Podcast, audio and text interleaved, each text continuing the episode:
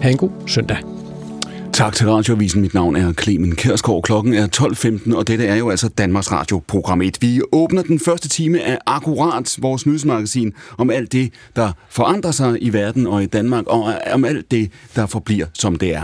I går morges, der startede en uhørt konfliktsituation mellem militante fra Gaza-striben og Israel. Det er en nyhed, der i den grad trækker overskrifter i de her timer og i de her dage. Hvad konflikten betyder er et af de spørgsmål, vi stiller nu. I den anledning, der har vi udvidet programmet. Det vil sige, at vi sender ikke alene her fra 12.15 til 14. Vi bliver i luften helt frem til klokken 15, og det gør vi med en lang række gæster for at diskutere de spørgsmål, der bliver rejst af situationen, og det som jo altså er en på mange måder uoverskuelig situation i en uoverskuelig konflikt. Direkte fra nyhedshuset frem til kl. 15. Dette er Akkurat, og mit navn er Clemens Kærsgaard.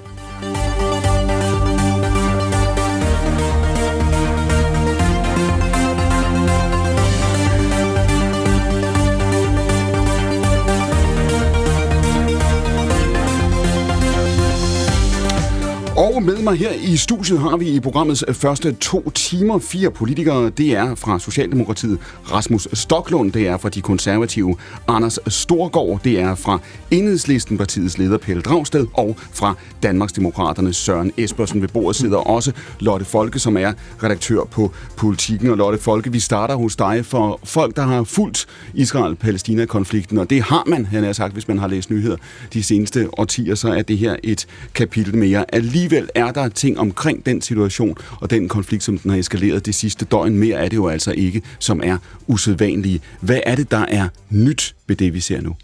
Jamen det, der er øh, mest akut nyt lige nu, det er, at et så overvældende, voldsomt angreb kunne komme bag på Israel.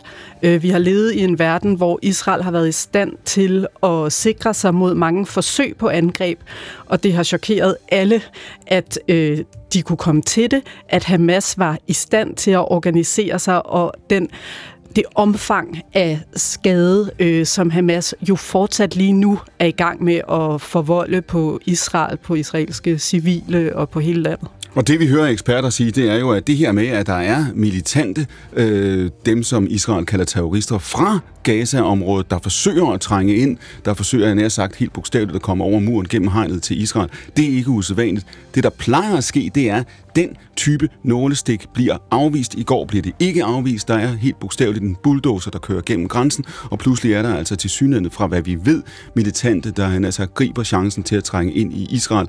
Og så ser vi i virkeligheden en situation, som vi ikke har set før på den her måde, med den her kompleksitet. Ja, øh, som altid med denne her konflikt er der elementer af noget, vi har set i årtier, og elementer af noget helt nyt. Det her finder jo sted på 50-året for Yom Kippur, krigens start, som også var et overraskelsesangreb, og derfor er der historiske genklange også. Øh, men det, der er helt nyt, helt uhørt, det er, at det her var meget mere end nålestiksangreb. Det her er så organiseret, og det er organiseret af en organisation, der lever under et meget voldsomt pres, sikkerhedspres udefra, og som øh, overvågning på alle måder har man holdt øje med Hamas, og derfor sammenligner folk også det her med 9-11 i USA, også fordi antallet af omkomne i forhold til landets størrelse er oppe på, på det niveau, eller andelen, øh, men også på grund af det chok for hele det israelske land og, og regeringer og apparat, som det her er. Vi hørte i uh, morges, der var, ikke, der var konflikten, den nye konflikt her, ikke mange timer øh, gammel, der hørte vi Benjamin Netanyahu gå ud og erklære, Israel mener, at landet er i krig. Ifølge BBC, så har israelsk luftangreb dræbt mindst 313 mennesker i Gaza. Knap 2.000 er såret ifølge de palæstinensiske myndigheder. På Israels side, der er det 300 civile, der er blevet dræbt, og det er jo altså efter israelske standarder et kolossalt højt tal dusiner af israeler er blevet taget gidsler. Lad os lige prøve at holde fast i den, Lotte Folker. Nu det skal vi ikke øh, prætendere, at vi har overblik over en øh, situation i Israel, som de israelske myndigheder helt tydeligt ikke selv har overblik over øh, heller. Den her form for gisselsituationer, det er jo noget af det, vi har set de sidste døgn, som, som er i et eller andet omfang nyt. Hvis det her udvikler sig, hvis det her ikke på en eller anden måde bliver adresseret med en form for våbenhvile, eller en eller anden form for, for, for, øh, for, for, for pauseknap i løbet af et døgn eller to, så, så er det en ny situation. Ikke? Mm. Den form for gisselsituationer, som ikke, ikke er angreb, jeg har sagt, som bliver, bliver overstået eller kan, eller kan styres fra, fra, øh, fra, fra, fra Jerusalem, eller kan styres fra, fra Gaza, men, men på en eller anden måde har en anden og måske mere ukontrollabel dimension. Ja, altså igen, der er jo en historik, der går 10 år tilbage, og dem, der kan huske så lang tid, vil jo også kunne huske, at Israel har håndteret gisselsituationer mm. øh, før, for fem årtier siden. Det, der lige nu er helt nyt, det er, at det mod, hvad alle troede, er lykkedes Hamas at tage de her gisler med ind i Gaza igen, altså komme over den grænse, der skulle være så stærkt befæstet. Og når man ser, hvad der kommer ud af meldinger, så har Israel jo øh, og de israelske sikkerhedsstyrker øh, altid øh, været stolt af og altid øh, kunne, kunne redde også gisler og, og aldrig efterlade nogen i de andres hænder. Men hvad man hører lige nu, så er der mange, der siger, at det er svært at forestille sig, at, at de her mennesker kan blive reddet, fordi de er, de er allerede så langt inde i Gaza. Og så er sagen jo også den, at der er sket noget her, ikke? fordi det her det er jo en konflikt, der har bølget op og ned. Israel har jo også selv bare de seneste år befundet sig i en ekstremt anspændt indrigspolitisk situation. Der er også dem, der vil sige, at øh, det måske også kan være en del af forklaringen på det, du starter med at sige, at, at en af nyhederne, en af dem det sidste døgn, er det faktum, at det her kunne ske, at israelerne dybest set lige i øjeblikket gennemlever det, som alle israelske premierministre og præsidenter i hele statens historie dybest set har sagt, aldrig skulle kunne finde sted. Ja, det her, øh, det bliver ikke i dag, og det bliver ikke i morgen, men på et tidspunkt kommer det her, øh, tror jeg, også til at stå som en meget hård dom over Netanyahu, øh, som der allerede pippes om, har dels nedbrudt tilliden mellem sig selv og sin befolkning. Øh, store dele af hæren er ekstremt kritiske over for Netanyahu. 100.000 vis af israelere har demonstreret mod hans forsøg på at omkalfatre demokratiske institutioner til mindre demokratiske, og selv de militærfolk siger, at han har haft sin opmærksomhed et forkert sted. Han har udvidet bosættelser. Han har været optaget af alt muligt andet end det, som alle israelske statsledere skal kunne, nemlig at sikre landets grænser. Rasmus Stocklund, i går, der gik Mette Frederiks landets statsminister og din partileder på Instagram. Hun skrev, Israel er i dag, altså i går, vågnet til et brutalt angreb fra Hamas. Allerede nu flere døde og endnu flere sårede. Det er endnu et meningsløst angreb på Israel. Vi fordømmer angrebet, og Danmark står bag Israel. Mine tanker går til offrene, deres pårørende og hele det israelske folk. Hvorfor er det så vigtigt for, for regeringen at, at melde sig stærkt ud på det tidspunkt i konflikten? Fordi det er så forfærdeligt, som det nu engang er, når at en civilbefolkning udsættes for et voldsomt terrorangreb fra en islamistisk øh, terrorbevægelse som Hamas, og det er jo det, vi er vidne til her. Og øh, konsekvenserne er jo dels allerede nu mange døde, mange alvorligt sårede, og også det meget uhyggelige, øh, som der jo i går florerede utallige små videoer af på internettet, men folk, der bliver taget som gisler, øh, små børn, øh, yngre mennesker, ældre mennesker, der bliver taget som gisler, bliver brutalt behandlet, og hvis fremtid nu ingen kender. I skrivende stund, der har opslaget 4.725 likes, der er kommet 5.891 kommentarer. Uden at have læst kommentarsporet, så vil jeg øh, ikke være i tvivl om, at der er meget, meget stærke holdninger til det. Øh, hvorfor nævner statsministeren ikke i det opslag også den situation, der er i Gaza, den situation, der er øh, på Vestbreden, og de øh, levevilkår, som generationer af mennesker vokser op under, ikke mindst i Gaza? Fordi lige nu er vilkåret, at der er et demokrati, Mellemøstens eneste, som er blevet udsat for et voldsomt terrorangreb, hvor en masse uskyldige mennesker øh, er blevet ramt. Øh, og og det er det, det handler om lige nu. Det handler ikke om alt muligt andet. Og jeg har selvfølgelig registreret øh, det whataboutery, der finder sted på internettet hver eneste gang, der er det mindste, øh, der rører sig. Så, så peger man tilbage og siger, jamen Israel har også engang gjort dit, og Israel har også engang gjort dat. Og det, man kan sagtens diskutere det i alle mulige andre sammenhæng, men jeg mener, det er ekstremt upassende på et tidspunkt, hvor øh, en masse mennesker mister livet, bliver taget som gidsler, bliver alvorligt såret, så begynder at sige, men øh, vi skal lige huske, at der er også et problem med nogle bosættelser, fordi det her de civile, der nu øh, har øh, betalt en enorm pris, ikke ikke noget ansvar for. Pelle Dragsted, er det rigtigt? Øh, ja, det sidste er fuldstændig rigtigt. Øh, at et hvert drab på øh, civile øh, mennesker, uanset om det er israeler eller palæstinenser, er fuldstændig uacceptabelt. Det er terror, det er krigsforbrydelser, og det kan man kun entydigt øh, tage afstand fra. Det er jo forfærdelige billeder, vi så i går, altså musikfestivaler, hvor man går ind og, og kidnapper unge mennesker, og øh, noget, der ligner massakre på, øh, på civile israelere. Øh, så det er jo helt, øh, helt, helt forfærdeligt. Øh, her til morgen hører vi så om, om de her voldsomme bombardementer i civile beboelsesområder i, i Gaza, øh, hvor angiveligt allerede 20 børn øh, er, er blevet slået ihjel. Øh, det er jo også øh, forfærdeligt. Det er også krigsforbrydelser. Man må ikke slå børn ihjel, heller ikke i en krig.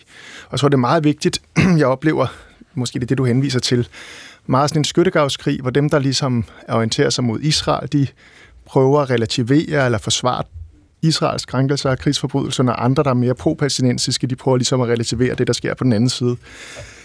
Og jeg tror, det er vigtigt, at vi holder tungen lige i munden her, at vi står på civile palæstinenser og israelers side, vi står på menneskerettighedernes side, vi står på krigens loves side. Der er ikke noget, der retfærdiggør drab på, på civile mennesker. Hvorfor det, du siger, at man skal holde tungen lige i munden og ikke vælge side, når du bruger den formulering, Dragsted, du siger, at I står på de civile israelers side. Det er også, der, dermed ser du også et eller andet med Hamas?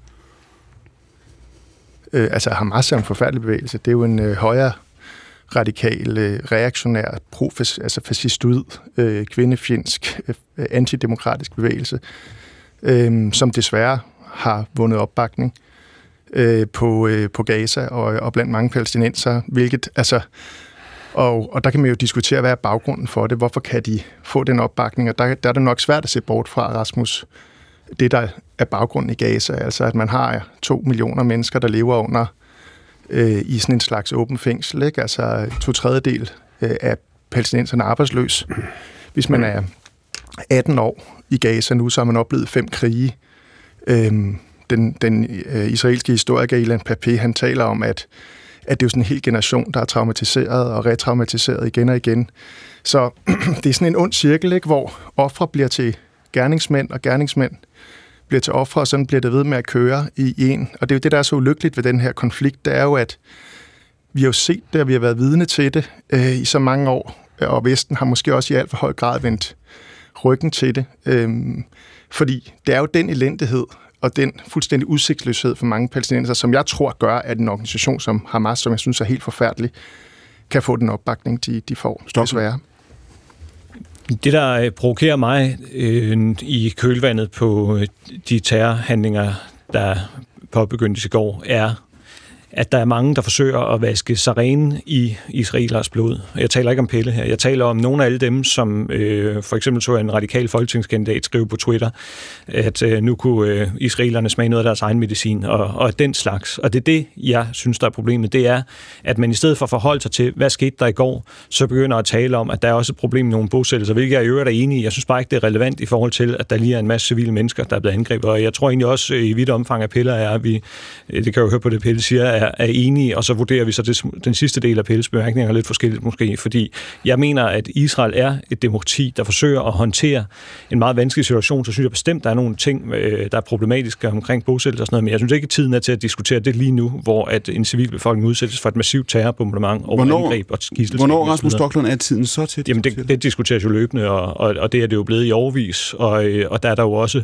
spændinger internt i Israel, og, og du kunne sige, hvorfor øh, dem, der peger på og ønsker det her, øh, ofte kommer de fra den yderste mm. venstrefløj, mm. eller fra forskellige øh, stemmer med indvandrerbaggrund øh, i, i arabiske lande og lignende, øh, statsløse palæstinenser. Man kunne jo sige, hvorfor øh, rejser de ikke en diskussion om, hvem det er, der tegner øh, ham, øh, Gazastriben, altså at, at Hamas får lov til at spille så stor en rolle, nyder så stor opbakning. Jeg vil ved øh, øh, min gamle hat på, at de kommende uger og måneder, måske dage, der kommer vi til at se at mærke den øgede polarisering, som det her det også følger med øh, sig ind i Europa, når vi vil se billeder fra asylcentre eller andre steder, hvor folk de fejrer de begivenheder, der udspiller sig nu. Det er, jo, det er jo det, der er så uhyggeligt. Det er jo, at man ikke kan skelne imellem at have politiske uenigheder og så se civile menneskers øh, blod blive udgydt. Droster.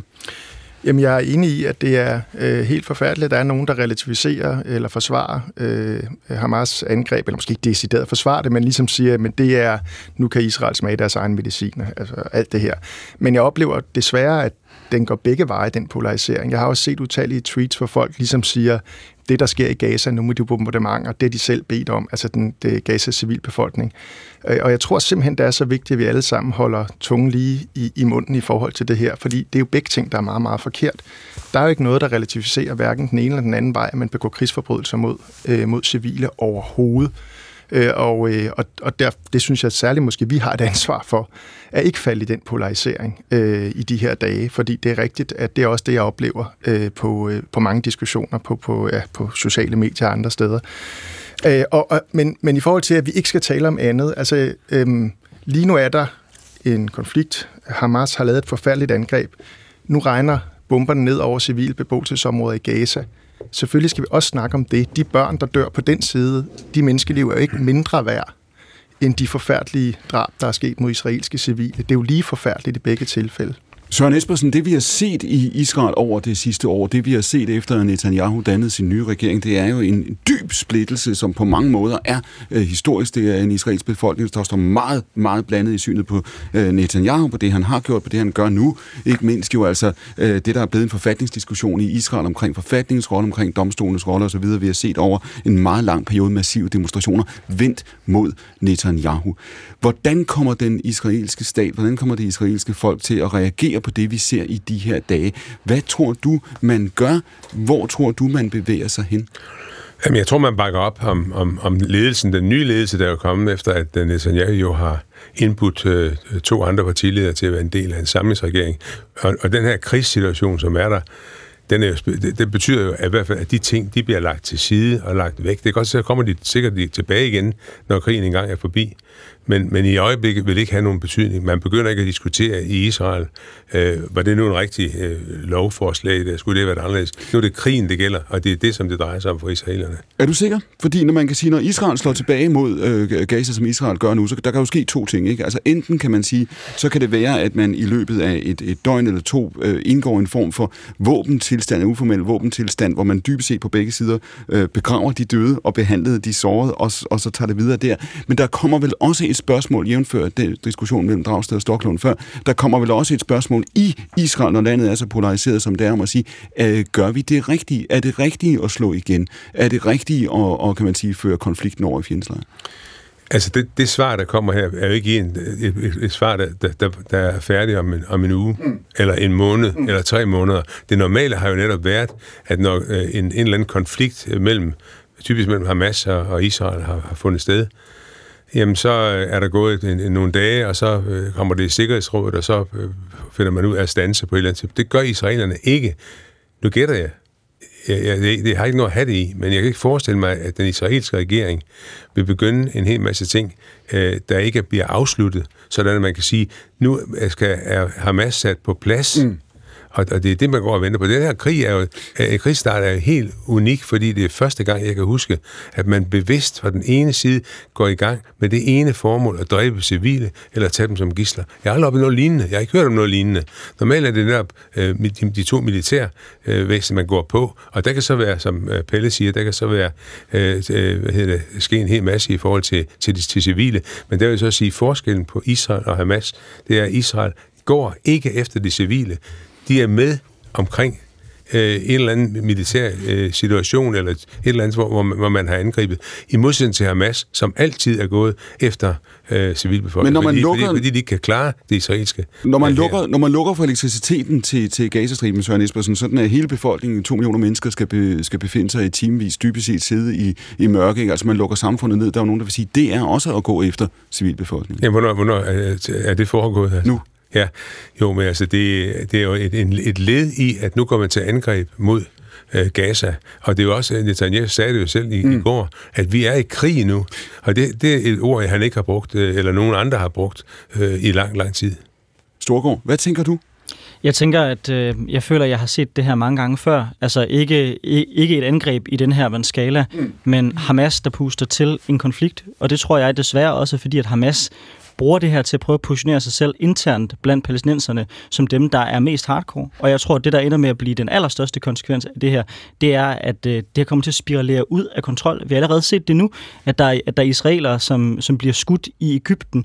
Øh, vi kommer måske også til at se Hezbollah, der begynder at blande sig i konflikten også. Min største bekymring, det er, at det her, det kommer til at eskalere fuldstændig ud af kontrol fra alle parter, fordi Hamas har en interesse i at puste til den her konflikt. Det er min største bekymring. Søren Espersen, nu, nu citerer du Netanyahu, før han gik ud, som jeg også nævnte øh, tidligere, sagde, vi er, vi er i krig. Som Lotte Folk nævnte, så er det jo altså 50 år for Yom Kippur-krigen i 1973, som tog Israel på sengen, øh, ikke efter den triumf, de havde fejret i, i, øh, i seksdagskrigen. Der vil være dem i Israel, som siger, at det her, det skulle have været forudset, det skulle have været øh, øh, undgået. Kan, kan du se en situation, hvor Israel i løbet af i dag, eller i morgen, øh, eller næste uge, siger, alright, vi skal tilbage til, til det, der var status for, hvad nu, 30 timer siden, og siger, at vi skal stille tiden tilbage til, til, til for 30 timer siden?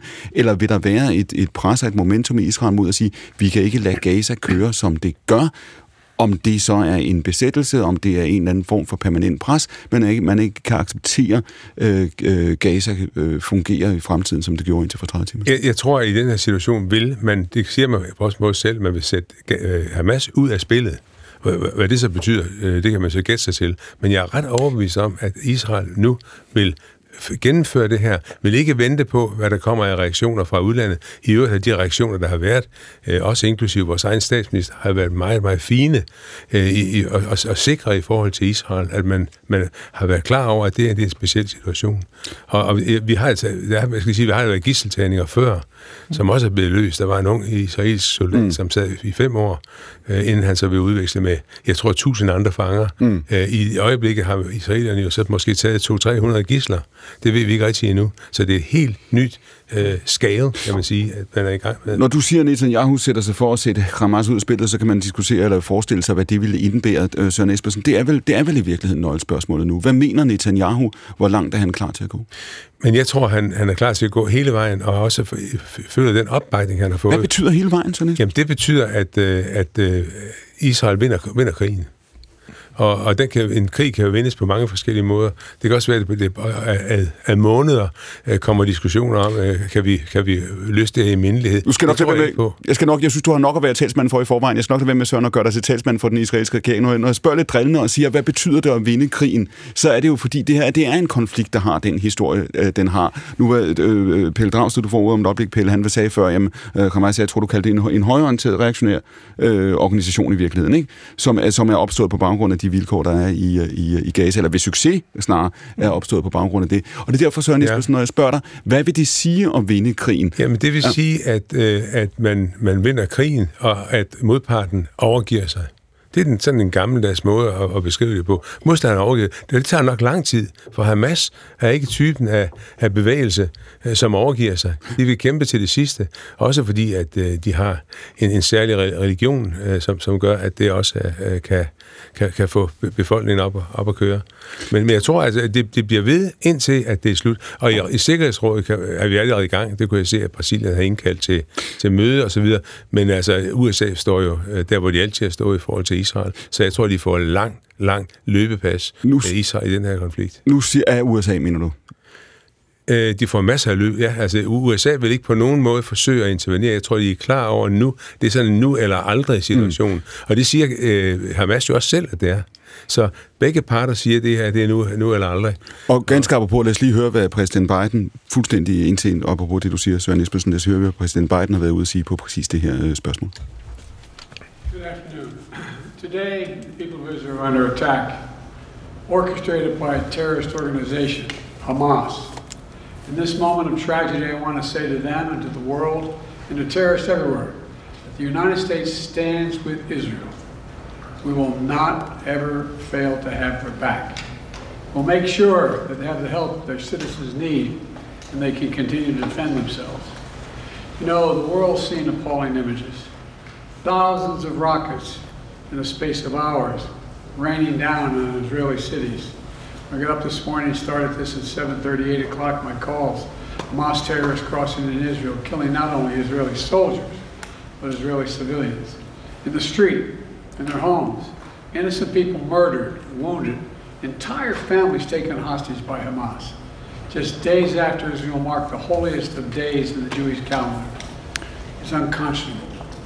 Det er, som vidtighedsløs siger altså præsident Biden her, et lidt længere klip med ham fra i går. Det første, han sagde, var jo altså, at USA stiller sig bag Israel side om side med Israel. Det er ikke nyt. Det havde været en nyhed, hvis han havde sagt noget andet, og derefter så går han jo ind og diskuterer det, som vi også har talt om her den sidste halve time. Altså de altså fuldstændig usædvanlige omstændigheder omkring det. Og vel også i virkeligheden det spørgsmål, at der er en risiko for eskalation i situationen. Der er noget uoverskueligt ved den, øh, som også gør, at vi diskuterer det, som vi gør nu. Vi bliver på det her emne med panelet et par minutter endnu, og så er det jo altså sådan, at vi fra 14 til 15 diskuterer det igen med en række nye gæster, for vi har udvidet denne søndags udgave af Akkurat. Med mig i studiet står dem, I har hørt. I kommer til at høre dem også her den næste halvanden time fra Socialdemokratiet Rasmus Stoklund, fra de konservative Anders Storgård, fra Danmarksdemokraterne Søren Espersen, fra Enhedslisten Pelle Dragsted og redaktør på Politiken Lotte Folke. Husk i øvrigt, at du kan sende os spørgsmål, indlæg og kommentarer. Det kan du gøre på alle de sociale medier, hvor vi er. Vi er der stort set alle steder, eller til klemensnabelag.dr.dk. Frem til klokken 15 i dag, ikke klokken 14, klokken 15 er det her program om det, der forandrer sig, og om det, der indimellem desværre forbliver som det er.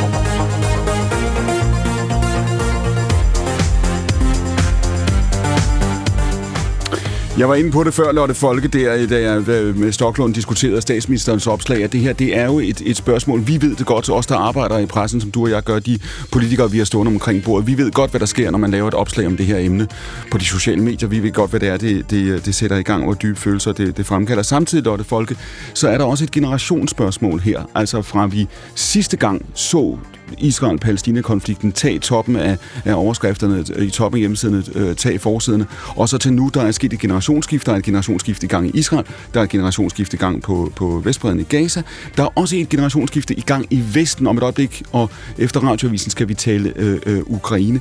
Når du sidder og følger, os som debatredaktør nu, de indlæg, I får ind, og de følelser, der, der er i spil, Lotte Folke, øh, øh, hvad, hvad, hvad tænker du? Altså, øh, kommer vi til at se øh, Øh, den samme type kløfter, den samme type konflikter. Vi havde virkelig lidt en generalprøve på det med Koranloven for nogle uger siden, øh, hvor der er nogen, der kan huske, hvordan vi diskuterede Mohammed-tegninger, der er nogen, der kan huske, øh, huske og, og kan huske, hvor de stod, og der er nogen, der er kommet til siden. Hvor meget synes du, at debatlandskabet ligner sig selv?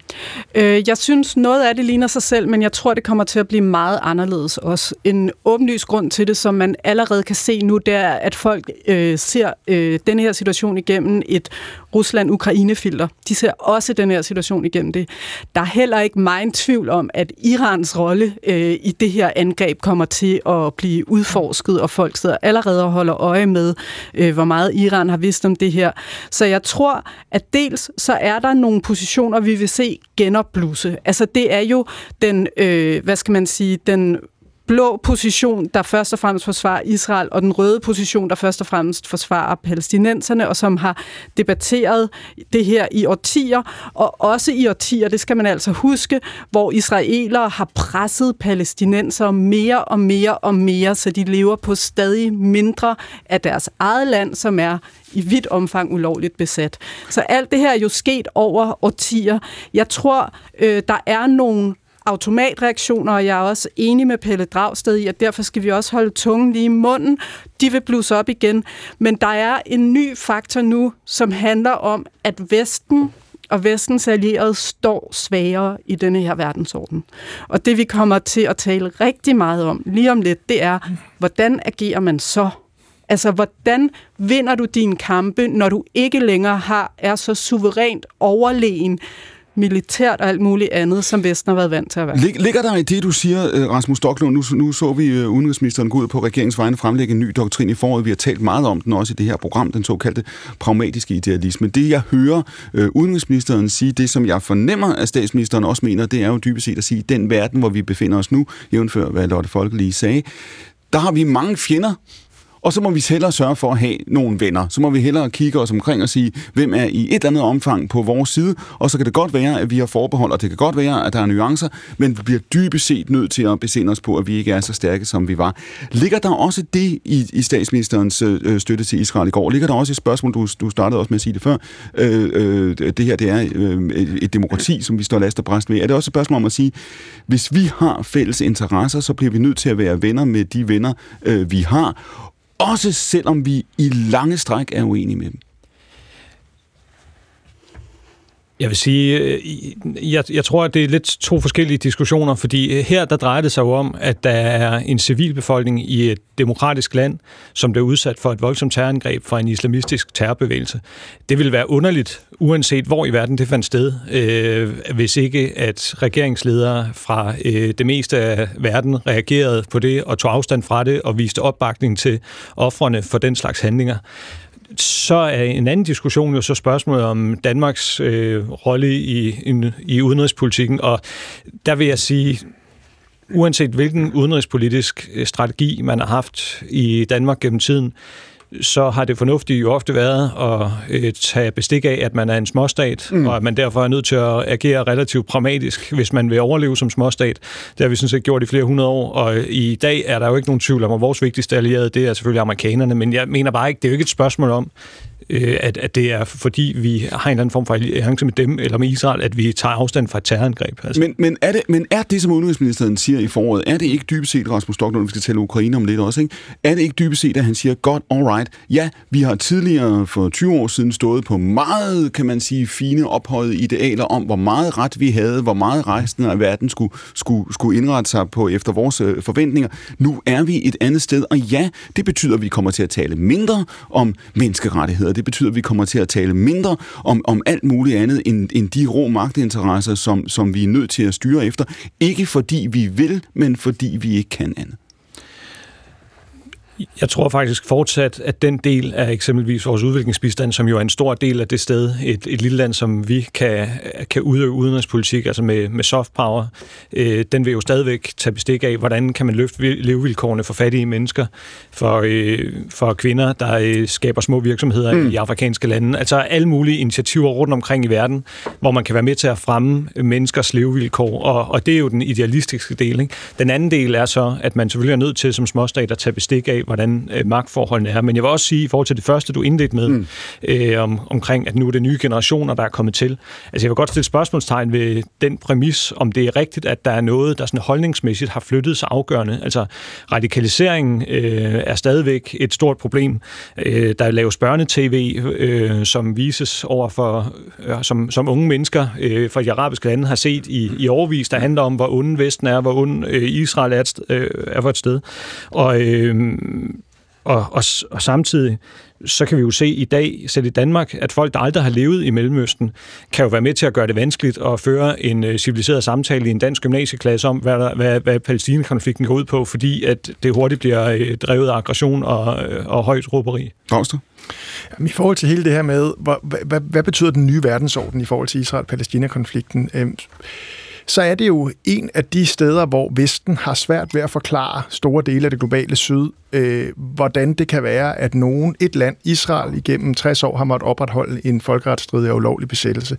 Jeg så den kolumbianske præsident Gustavo Petros tale i FN, øh, hvor han jo forsvarer, øh, stiller sig det rigtige sted i forhold til Ukraine, i modsætning til andre sydamerikanske ledere, men samtidig siger, hvorfor er det andre standarder her, end i Palæstina, hvor en befolkning har ja, været underlagt besættelse nu i over 60 år. Øhm, og det tror jeg altså kan blive en udfordring. At hvis, hvis, hvis Vesten gerne vil have det her moralske overtag, hvad vi jo har, fordi de lande, om som siger, Kina og Rusland, er på hjemmebane i hvert fald øh, jo antidemokrati og illiberale samfund. Men set fra det globale syd, der er det jo ikke sådan, at Vesten har været the good guy. Altså det er jo også, der i meget høj grad har en historie for og lige præcis bryde de idealer, vi selv snakker om nu. Og, og det bliver spændende at se, hvordan det kommer til at påvirke øh, Israel. For virkeligheden er jo, altså, vi har jo som Vesten et medansvar for det, der sker i Israel. Det, der, det, det har vi jo, fordi vi jo i årtier har, har haft nogle andre standarder, hvor vi har sagt, det er okay, at de holder øh, land besat ulovligt, det er okay, at de bryder øh, konstant menneskerettigheder over for, over for de mennesker, der lever i de besatte områder. Øhm, og øh, Ja, og det, det man kan sige, med vores meget moralske og rigtige position i forhold til Ruslands angreb på Ukraine, der, der fremstår det selvfølgelig i stigende grad, i en eller anden grad dobbeltmoralsk set for mange mennesker. Og det, det tror jeg bliver, vi vil opleve bliver en, en del af debatten på det globale perspektiv. Espersen? Jeg har altid godt kunne lide begrebet pragmatisme. Altså det, det, hvis det bliver udført på den rigtige måde. Fordi altså, hvis, det, hvis pragmatisme indebærer, at, at vi bøjer nakken, så bryder man ikke om det. Men hvis pragmatismen ind, øh, drejer sig om at, at handle til Danmarks fordel, hvad er til fordel for Danmark, hvad er til fordel for det danske folk, og så i øvrigt selvfølgelig holder fast på, at vi vil sige, hvad vi vil. Vi har lov til at sige, hvad vi vil. Og det er nogle af de ting, som er godt, hvad Lars Løkke Rasmussen har sagt, men det her, det, det er så noget, han har fået galt fat på. Hvis det drejer sig om øh, at være højt til hest og øh, svævende over vandet og giver karakterer til alle mulige regimer øh, rundt omkring, så bryder jeg mig ikke om det. Men, øh, men den, den anden idé, lad os prøve at finde ud af det øh, på en eller anden måde, sådan at Danmark stadigvæk er et frit land. Men det er jo et interessant spørgsmål at stille jer, øh, Søren Espersen. Du, du, du var jo tidligere i Dansk Folkeparti, nu er du i Danmarks Demokrater, ikke? Fordi, fordi I var jo meget tidligt ude i virkeligheden. Det er jo længe siden. Det var meget hurtigt, at I øh, efter øh, Irak-krigen startede, efter Afghanistan-krigen startede, gik ud og sagde, vi er på vej den gale vej hen. Ikke? Vi skal, det skal ikke være vores målsætning at bygge øh, demokratier i, øh, i resten af verden. Vi skal have en mere øh, snæver, kan man vel sige, eller en lidt mere kredsen definition af vores egen interesse. Hvad er det, vi skal fylde? Når du hører, ja. når du hører Dragsted, og han er jo ikke den eneste, i det her program står der uge efter uge øh, masser af folketingspolitikere, redaktører og andre, der siger, nu skal vi appellere til det, vi nu kalder det globale syd. Vi skal tale med resten af verden på en anden måde, fordi vi har brug for venner. Det er ikke fordi, vi, vi ønsker at smide vores principper over bord, Søren Espersen. Vi er nødt til at gøre det. Vi har ikke noget alternativ. Ser du det også sådan? Ja, altså, ja, ja, der er et alternativ til, til at gøre det, det er ikke at gøre det. Altså, hvis, hvis, man, hvis, man, hvis man forestiller sig, at, øh, at man tror, at man kan indføre demokrati i et land som øh, Afghanistan, mm. så er man jo langt ude. For det kan man ikke. Man kan prøve. Jeg har, det, er, det var det, vi troede, ikke? Jo, og det er også det, vi har brugt masser af energi og, mm. og, og, og ting på. Og det, det viser sig, at det kan man selvfølgelig ikke. Fordi de foragter os. Grundlæggende foragter øh, den almindelige afghaner øh, et land som Danmark på grund af, af vores øh, måde at, at være på. Øh, for eksempel også over for, over for kvinder og så videre. Altså det er det kan man ikke, øh, og det, det tror jeg, vi har lært af det her, eller håber, vi har lært af det, af de der, de der to fiaskoer, som vi har lavet. Stoklund, er det, er det rigtigt? Skal vi forstå det sådan? Skal vi, skal vi udlægge udenrigsministeren på den måde og sige, at, at vi er ude i en kamp for at appellere til, til det globale syd og gøre os venner med nogen, som har haft svært ved at forstå os før? Og, og står I faktisk i lidt af et dilemma her? Altså, jo mere last og bræst I står med Israel, jo sværere hvor får I til at appellere til, til alle lande i verden, hvor der er en betydelig muslimsk befolkningsgruppe. Og det er der mange steder. Jeg mener altid, et land skal være i stand til at tage afstand fra terrorhandlinger, som dem vi så i går, og det mener jeg ikke, øh, så skal jeg komme op til sådan en eller anden øh, opportunistisk afvejning. Men øh, det ændrer jo ikke på, og det var det, jeg var lidt inde på før, at den måde, et land som vi øh, kan kan agere på i verden, handler jo ikke om at bruge øh, militære muskler, altså som det væsentligste. Det er jo lige så meget et spørgsmål om at, at skabe alliancer og, og bidrage til samarbejde, hvor man kan med øh, udviklingsprojekter, hvor man skaber rent drikkevand, og, øh, og så i øvrigt bakke op om de indsatser, man kan lave sammen med allierede, hvor der selvfølgelig også kan være militære bidrag som en del af det. Men vi er jo ikke en supermagt, og vi kan ikke diktere verdensordenen, og vi er nødt til at tage bestik af, hvordan verden udvikler sig. Og det, og det gælder på alle mulige måder, ikke kun i forhold til øh, krig, som er det, der fylder meget i øjeblikket, men det gælder jo også i forhold til forsynings forsyningssikkerhed, værdikæder øh, med produktionsvirksomheder, der ikke kan få de råvarer, de skal bruge fra Asien. Altså, der er masser af ting, hvor USA og Europa er nødt til at stå tættere sammen om at, øh, at sikre øh, Vesten i fremtiden, fordi der er mange, der ikke ser særlig mildt på demokratier. Koste? Ja, altså det er også lidt forlængelse af det, Søren sagde før. Altså jeg tror, vi skal holde tungen lige i munden, for jeg er fuldstændig enig. Jeg synes heller ikke, vi skal tilpasse os og bøje os for regimer, hverken dem i Mellemøsten eller Kina eller andre steder. Øh, til gengæld så tror jeg, at det er ret afgørende, at vi selv, altså, og det hænger egentlig meget godt sammen, øh, faktisk lever op til de idealer, vi selv prædiker. Og det har vi ikke gjort i forhold til Israel. Det har vi heller ikke gjort, da vi førte krig i Iran, øh, undskyld, i, øh, i Afghanistan øh, og Irak. Og det gør vi heller ikke, når Lars Lykke nu rækker ud og prøver at etablere bedre forbindelser med morderen nede i Saudi-Arabien. Altså, så, så det her handler... Altså, jeg tror virkelig, hvis vi snakker om det her med at vinde befolkningerne i det globale syd, så tror jeg i virkeligheden, at det spænder ben, når vi allierer os med regimerne. Til gengæld vil det hjælpe os, hvis vi får en mere principiel tilgang i forhold til nogle af de konflikter, hvor vi åbenlyst kan altså hvor der er god grund til at beskylde Vesten for dobbeltmoral. Anders Storgård, det er jo to, det vi står og diskuterer nu, og det er jo sådan set det, der blev sat på dagsordenen. Man kan sige, at diskussionen var kommet, hvad enten Lars Lykke havde fremlagt den her strategi eller ej. Det er jo, hvordan agerer vi i denne her verden? På den ene side er der et argument for at sige, at vi er, er nødt til at tage bestik af, hvor mange venner har vi, hvor mange fjender har vi, og derfor så skal vi skrue ned for vores egne idealer, hvor det vi i hvert fald selv oplever som vores egen idealisme. Og på den anden side, så står vi så i situation efter situation, nu senest i den her weekend, på grund af den situation, der er, er opstået i og omkring Gaza og, og Israel siden i, øh, i går morges, og over for en række moralske valg, hvor, hvor vi også skal spørge os selv, hvilke værdier kæmper vi for? Hvad er i grund meningen med at føre udenrigspolitik overhovedet? Hvordan skal vi agere? Men Clement, du har det i virkeligheden helt, helt bagvendt. Den verden, vi kigger ind i, er ikke en verden, hvor det er vores værdier, der kommer til at fylde mindre. Det er tværtimod en verden, der deler sig netop ud fra, hvor folk har deres værdier henne. Altså, vi ser en verden, der i højere grad kommer til at stå, tror jeg, mellem demokratier på den ene side og autokratier på den anden side. Og der kommer menneskerettigheder selvfølgelig til at betyde meget mere. Og ja, der er vores forhold til Israel dilemmafyldt. Det vil jeg gerne indrømme, mm. selvom jeg bakker Israel 100% op. Gjorde du lige mig til afsender på Lars ja. Lykkes udenrigspolitik? Det er, tæt på, jeg står har det mærkeligt. Men jeg, jeg synes, det, det, som Pelle Dragsted glemmer at fortælle, når han taler om Palæstina-konflikten, det er, at Vesten jo mange gange har forsøgt at få Israel og Palæstina til forhandlingsbordet. Men det er hver gang jo faktisk har været Palæstina, der har afvist diplomatiske løsninger. Man vil ikke anerkende Israels ret til at eksistere. Storgård, jeg skal lige holde fast i det, du siger før. Du siger, at vi kommer til at stå i en verden, hvor der, hvor der er to genkendelige lejre, demokratierne på den ene side, og dem, der ikke er der på den anden. Ja, 100 procent. Espersen? Jamen, jeg vil også sige, at øh, det er pludselig nok, hvis vi står og diskuterer det her med alliancer, så var faktisk det, Israel gjorde, øh, hvor de knyttede næsten venskaber med Saudi-Arabien, med Marokko er for, i, i gang, og, øh, og så videre. Øh, nogle nogle øh, kammeratskaber, som ikke havde... Fik vinder i golfen også, ikke? Ja. Jo, altså helt sikkert, altså, men, men, men det er jo det er, jo, det er et underligt system, men sådan fungerer det bare. Også selvfølgelig for at gøre øh, de palæstinensiske bevægelser øh, at sætte dem ud af spillet på en eller anden måde. Fordi I, I se den her sag, der nu er i gang, den krig, der er i gang nu, de der øh, lande, som vi lige nævnte, kan jo næsten ikke få sig til at at, at, sige noget imod Israel. Altså, det var veldig svært at formulere, at, at det pludselig, så står vi selv her og finder ud af, hvordan skal vi gøre det. Det ved de arabiske lande godt. Det er jo fuldstændig rigtigt, øh, Pelle Dragsted, også hvad Søren Espersen siger nu. Der har været en udvikling, og det er vel også grunden til, at det her er en smule overraskende, ikke bare for, ja. for Israel selv, for den israelske befolkning, og for, for øh, sikkert også efterretningstjenesterne, hvor, hvor stemningen ikke kan være på det allerhøjeste nu. Men, men det vi også har set, Pelle Dragsted, det er også det, som Espersen refererer til, det er øh, en form for tilnærmelse eller hvilket ord man nu skal bruge mellem Saudi-Arabien og Iran. Hvem skulle have troet det? Vi har set dybest set øh, også Israel knytte nogle forbindelser til øh, arabiske naboer, hvor man godt kunne have tænkt for to-tre år siden, nu bevæger det her sig øh, øh, grundlæggende i øh, en, øh, en anden retning. Når, når, når Anders Storgård siger, at vi, vi er i en verden, hvor det bliver tydeligere, hvem der er demokratierne på den ene side, og hvem der ikke er det på den anden, deler du den, at vi på vej mod sådan en form for lejreopdeling? Ja, det synes jeg, men man skal bare skælne meget mod vores ageren hjemme og ude. Mm-hmm. Fordi at, altså... Hvad mener med det? Ja, altså vestens historie i det globale syd er ikke en historie om forsvar for demokrati og menneskerettigheder. Altså, du tager til Latinamerika og spørger, øh, hvad, hvad er det, de har oplevet fra deres naboer op fra nord gennem de sidste 100 år, så er det jo en uendelig række af invasioner, der har sat folkevalgte regeringer af. Det er dødspatruljer, der har slået tusinder af mennesker ihjel, og jeg kunne blive ved. Så det er bare for at sige, at vi nogle gange skal vi huske den historie også, og det er noget af grunden til, at det, det kan være lidt svært at overbevise om dernede, at det er os, der er ligesom øh, ridderen på den hvide hest. Hvis jeg bare lige en ting til.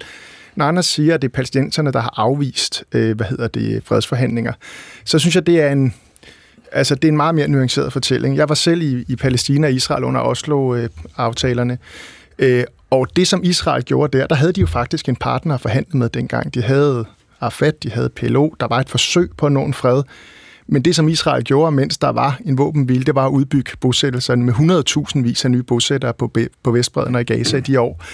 Det var ikke fremmende for at få en fred. Senere isolerede man Arafat øh, i øh, øh, i hans mm. præsidentpalads, om men, han døde af noget, man vist aldrig helt har opklaret. Men øh, det er bare for at sige, det er meget mere nuanceret end som så. Det, der er så træls ved den konflikt i Israel, det er jo, at ekstremisterne øh, hvad kan man sige, gavner hinanden. Men du siger altså, fordi der er Hamas er ekstremister, men vi har altså også nu minister i den israelske regering, jeg tror, jeg ved ikke, om de stadigvæk er der, men indtil for nylig, som taler for total etnisk udrensning af palæstinenserne fra hele det, de kalder Eretz Israel, altså som er er alle besatte områder.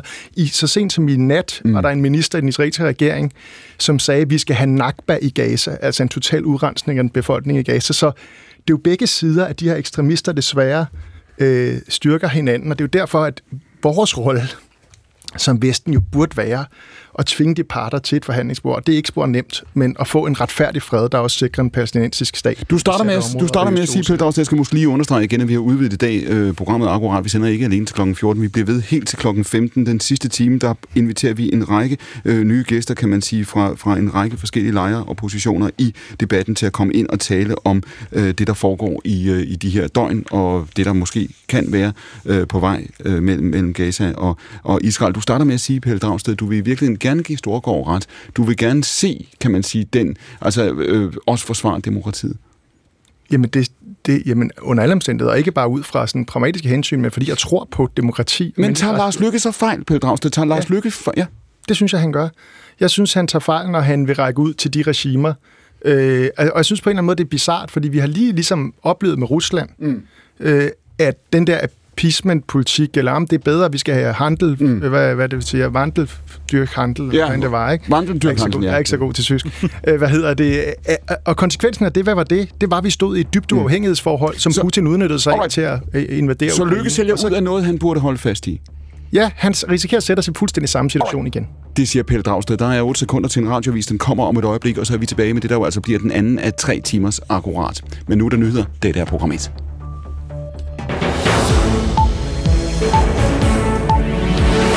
Angrebene i Israel og Gaza fortsætter her i eftermiddag med uformindsket styrke. I morges der blev Israel angrebet fra nabolandet Libanon, hvor den fundamentalistiske gruppe Hezbollah har affyret granater og missiler. Israel har så svaret igen mod Hezbollah og har samtidig udført en række angreb mod Hamas mål i Gaza. Og nu lyder meldingerne fra Hamas, at de har sendt 100 raketter tilbage, det skriver CNN. Og i den israelske by Tel Aviv, der er man rystet over situationen couldn't imagine that something like this would ever happen. Uh, Jeg havde aldrig forestillet mig, at sådan noget her ville uh, ske. Situationen har aldrig været let, men nu er det krig, siger nogle Wow. kvinde, der bor i Storbyen. DR's mellemøstkorrespondent Nana Mus Steffensen befinder sig i Tel Aviv og øh, fortæller, at der også er vrede i befolkningen. Det er en vrede mod regeringen. Man, man stiller spørgsmålet, hvordan kunne det her overhovedet ske? Men det er også en vrede, der retter sig mod Hamas, og jeg oplever, at folk fortæller, at der skal være nu et hårdt mod hårdt modsvar, og at man ligesom er gået ind i et nyt kapitel, og man simpelthen ikke vil acceptere at leve side om side med Hamas i Gazastriben. Ifølge de israelske og palæstinensiske myndigheder er henholdsvis mindst 200 israelere og mindst 313 palæstinensere døde. Mænd med psykiske problemer ender oftere med et misbrug end kvinder, der har en psykisk sygdom. Det viser en ny analyse og en undersøgelse fra VIVE. Selvom flere kvinder bliver registreret med psykiske lidelser, så er der altså langt flere mænd, som har et for eksempel alkoholmisbrug. Og det er et stort problem, siger ligestillingsminister Marie Bjerre fra Venstre. Og det synes jeg er et samfundsproblem. Altså, der er noget, der gør, at vi ikke er gode nok til at gribe de mænd end, end kvinderne, og det er noget, man bliver nødt til at sætte fokus på ligestillingsmæssigt. Formand for Mænds Forum for Mænds Sundhed, psykolog Svend Å. Madsen, mener, at det skyldes, at mænd er meget dårligere til at søge hjælp, end kvinderne er. Kvinder de bliver opdaget for, hvordan de har det, fordi de er gode til at tale om, hvordan de har det, mens mænd bliver opdaget for en adfærd. Og når først det, altså man at man har det dårligt, kommer ud i en adfærd, så er man jo rigtig langt hen i at have det psykisk dårligt, og er meget sværere at hjælpe. Nu er det om sider igen muligt at køre på den østjyske E45 motorvej. Den har været spærret i begge retninger mellem Skanderborg og Ejer Bagnerhøj siden i aftes på grund af nedrivning af en bro over motorvejen. Planen var så, at den skulle genåbnes i formiddag kl. 9. Det blev udskudt til kl. 10 og så igen til kl. 11.30, fordi arbejdet drillede. Men nu er arbejderne altså blevet færdige, og motorvejen er åben i begge retninger. Resten af dagen tørt og nogenlunde solrigt. Ude på eftermiddagen der bliver det dog mere og mere skyde fra vest. Og i aften og i nat, ja, der kommer der regn til hele landet. Mellem 10 og 14 grader og svag til jævn vind fra nord og nordvest. Velkommen tilbage til den anden time af Akkurat. Og som I kunne høre i radiovisen, så er det her jo altså en weekend, hvor nyhedsfladerne over hele verden er præget af udviklingen mellem Gaza og Israel. Vi har diskuteret det i den første time. Vi bliver på emnet en lille smule nu, og så vender vi os jo altså også tilbage til det, som jeg sagde tidligere, med et helt nyt hold af gæster i det, der jo altså bliver dagens tredje time af Akkurat, som vi indleder om en time klokken 14. Vi diskuterer det, fordi det virkelig er historiske begivenheder jo altså med det, der jo altså også er dramatiske tabstal på begge sider. Mindst 300 israelere er blevet dræbt, og dusiner kidnappet, oplyser Israels ambassade i Tyrkiet, ifølge BBC. De israelske angreb på Gaza har dræbt mindst 313 mennesker, og ifølge Israels IDF, de israelske selvforsvarsstyrker militæret, så er mere end 400 palæstinensiske militante, det som Israel kalder terrorister, altså blevet dræbt. Alt det her har udviklet sig i det, der jo altså er 50 år for Yom Kippur-krigen. Det var i går morges israelsk tid, at grænsen mellem Gaza og Israel blev brudt. Og det her, det vækker jo altså diskussioner verden rundt, som I også kunne høre i time 1, hvor vi har diskuteret også, hvad det er for nogle spørgsmål, det stiller Danmark i, og hvad det er for et debatlandskab, vi kigger ind i. Ved bordet har vi fortsat fra Socialdemokratiet Rasmus Stoklund, fra de konservative Anders Storgård, fra Danmarksdemokraterne Søren Espersen, fra Enhedslisten Pelle Dragsted, fra Politiken debatredaktør Lotte Folke, og så føjer vi nu også militæranalytiker Anders Puk til bordet. Han vidste det ikke, men han skal tale også Israel-Palæstina lige om lidt, og derefter vender vi os mod Ukraine-krigen. Der er, skal helt sige, nok at diskutere. Mit navn er Clemen Kærsgaard, og det her det er direkte fra Nyhedshuset i DR-byen. Anden time er akkurat.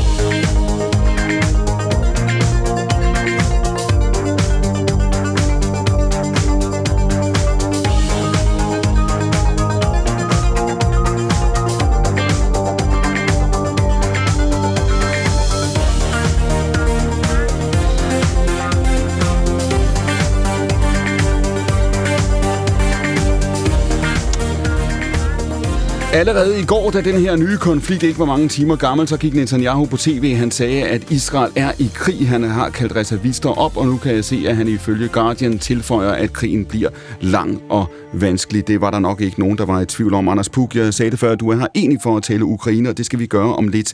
Men start lige med at tage os ind i det fuldstændig overordnede, fordi det forekommer mig, at det vi har været vidne til det sidste døgn, ikke mindst i forhold til de her gisseltagninger, det er noget, der er om ikke er nyt, så i hvert fald er noget, vi har diskuteret, frygtet, øh, talt om i, i årtier, når det gælder øh, fremtidens krig og fremtidens konflikt. Hvad er, det, hvad er det for en type konflikt? Hvad er det, det kræver af, af Israels militær på den ene side, mm. og, og for den sags skyld af de militante, man kæmper mod på den anden side? Hvad er det, det her involverer i det øjeblik, man ikke følger krigens regler? Der er ikke nogen klar frontlinje. Man kæmper, kan man sige, med en række af de samme våben, som vi ser andre steder. Øh, Israel sender sender deres kampfly ind. Der bliver fyret nu i tusindvis af raketter øh, fra begge sider. Og samtidig er der noget med det her, som er, er ukontrollabelt, og som ikke kan analyseres og ikke styres som krige, som vi kender dem. Hvad er der på spil? Ja, man kan sige, at vi er i hvert fald i et andet domæne, øh, når vi taler krig, end, end det vi har i Ukraine, hvor det jo er to stater og sådan den lidt mere klassiske måde at, at tænke krig på. Så er vi her mere over i domænet for oprørskrig. Jeg ved ikke, om man som sådan kan sige, at det er nyt jo. Altså oprørskrig, guerillakrig, den slags mm. ting har vi jo kendt i, uh, i altid, men de er bare enormt meget mere komplicerede og mudrede, netop fordi de, vi ikke har de der klart afgrænsede frontlinjer at, at kæmpe ud fra. Vi har ikke klart afgrænsede frontlinjer, vi har heller ikke klart afgrænsede Øh, afgrænset øh, kompetenter på, på begge sider, fordi det er jo ikke sådan, at du kan, du kan gå op og sige til, til en, en uh, militant terrorist, øh, medlem af Hamas, når man, når man, hvilken deling er du i, hvad er din division, hvad er dit øh, personalnummer, øh, og hvem skal vi, hvordan får vi fat i den overordnede. Hvis man kommer til at se gisselsituationer, nej, det er heller ikke nyt, men hvis man kommer til at se det her, øh, havde jeg nær sagt, Anders Puk, øh, udvikle sig, hvad kræver det af et militær at føre den form for konflikt, hvis vi forestiller os, at der ikke ikke ryger et låg på igen, men at det her går ind og bliver en mere varig tilstand, hvor, hvor, hvor grænsen mellem øh, Israel og Gaza, det er det, man frygter på den israelske side, bliver mere permanent perforeret.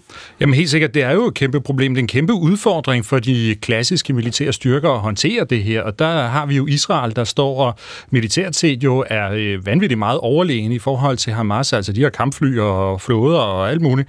Øh, men, men det nytter bare ikke rigtig noget, når man ikke rigtig ved, hvor fjenden er henne. Hvem, øh, hvem af, af palæstinenserne er det i virkeligheden, som er kompetent i det her? Øh, og vi har jo tidligere set jo store nationer øh, tabe de her oprørskrige. Vi tabte jo selv en, øh, en krig i Afghanistan, kan man sige, hvor også USA jo altså tabte til Taliban.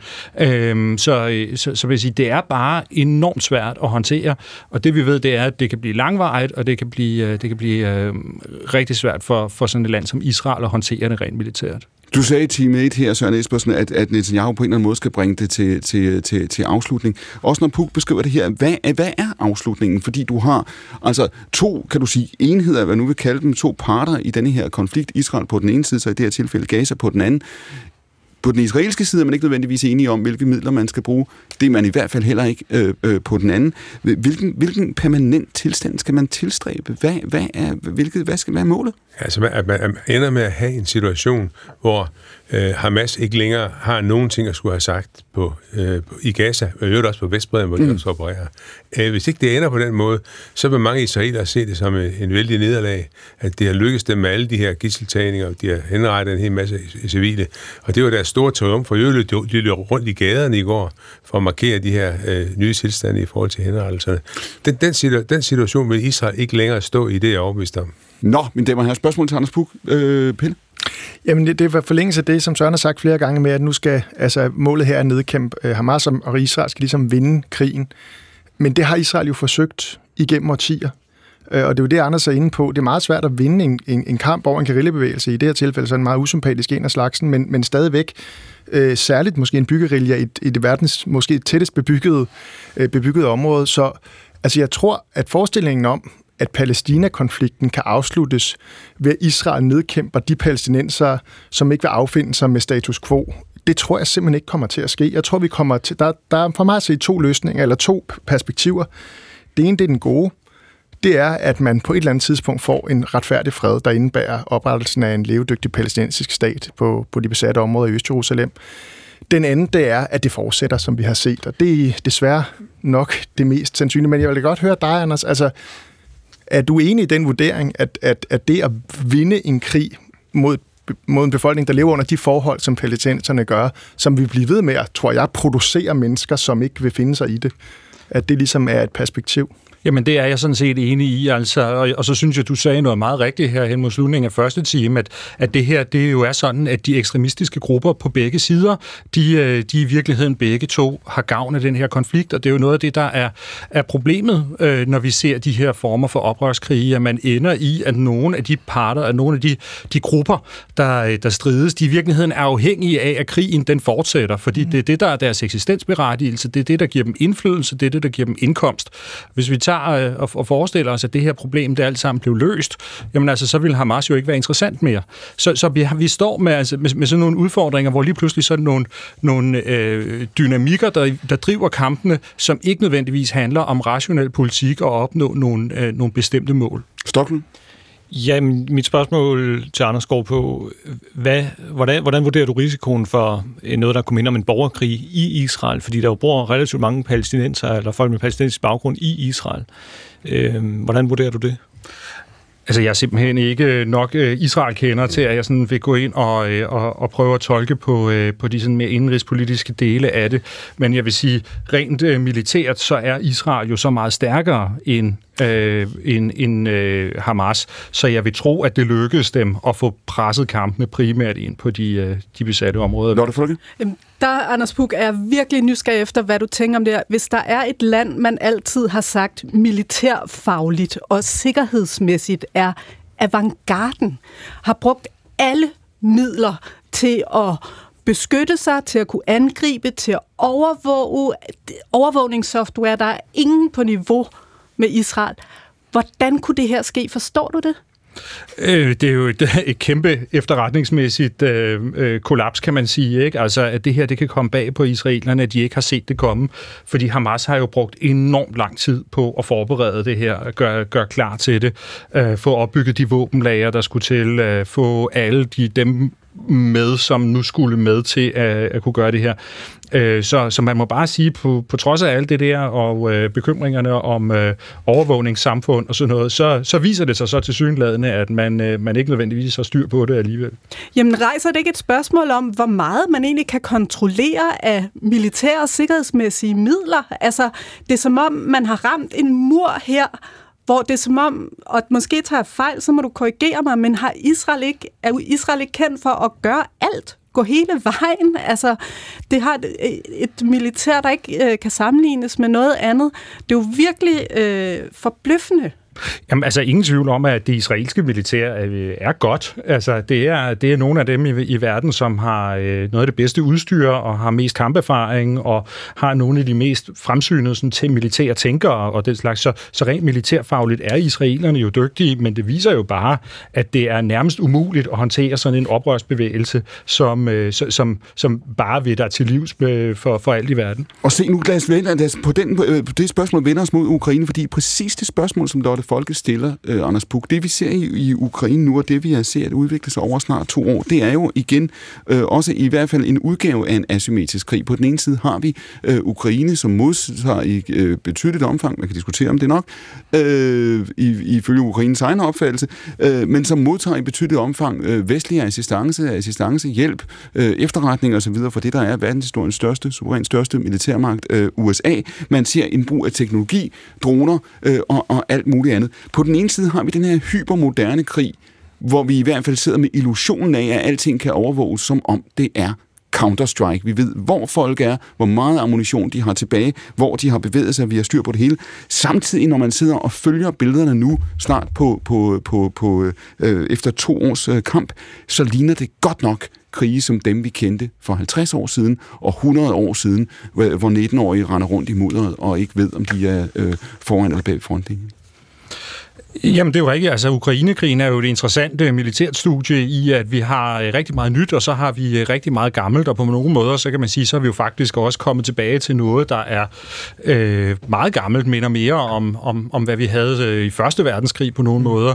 Øh, simpelthen fordi, at, at vi er kommet et sted hen, hvor øh, sådan noget som luftmagt ikke er særlig udbredt, øh, udbredt i, i Ukraine. Der er ikke nogen af parterne, der rigtig dominerer i luftrummet, øh, og, og, og det gør bare lige pludselig, så er det så, så, så på nogle områder, jamen så, så bliver det sådan lidt mere primitivt, hvor det er soldat til soldat, der kæmper sig fra træ til træ og sådan noget.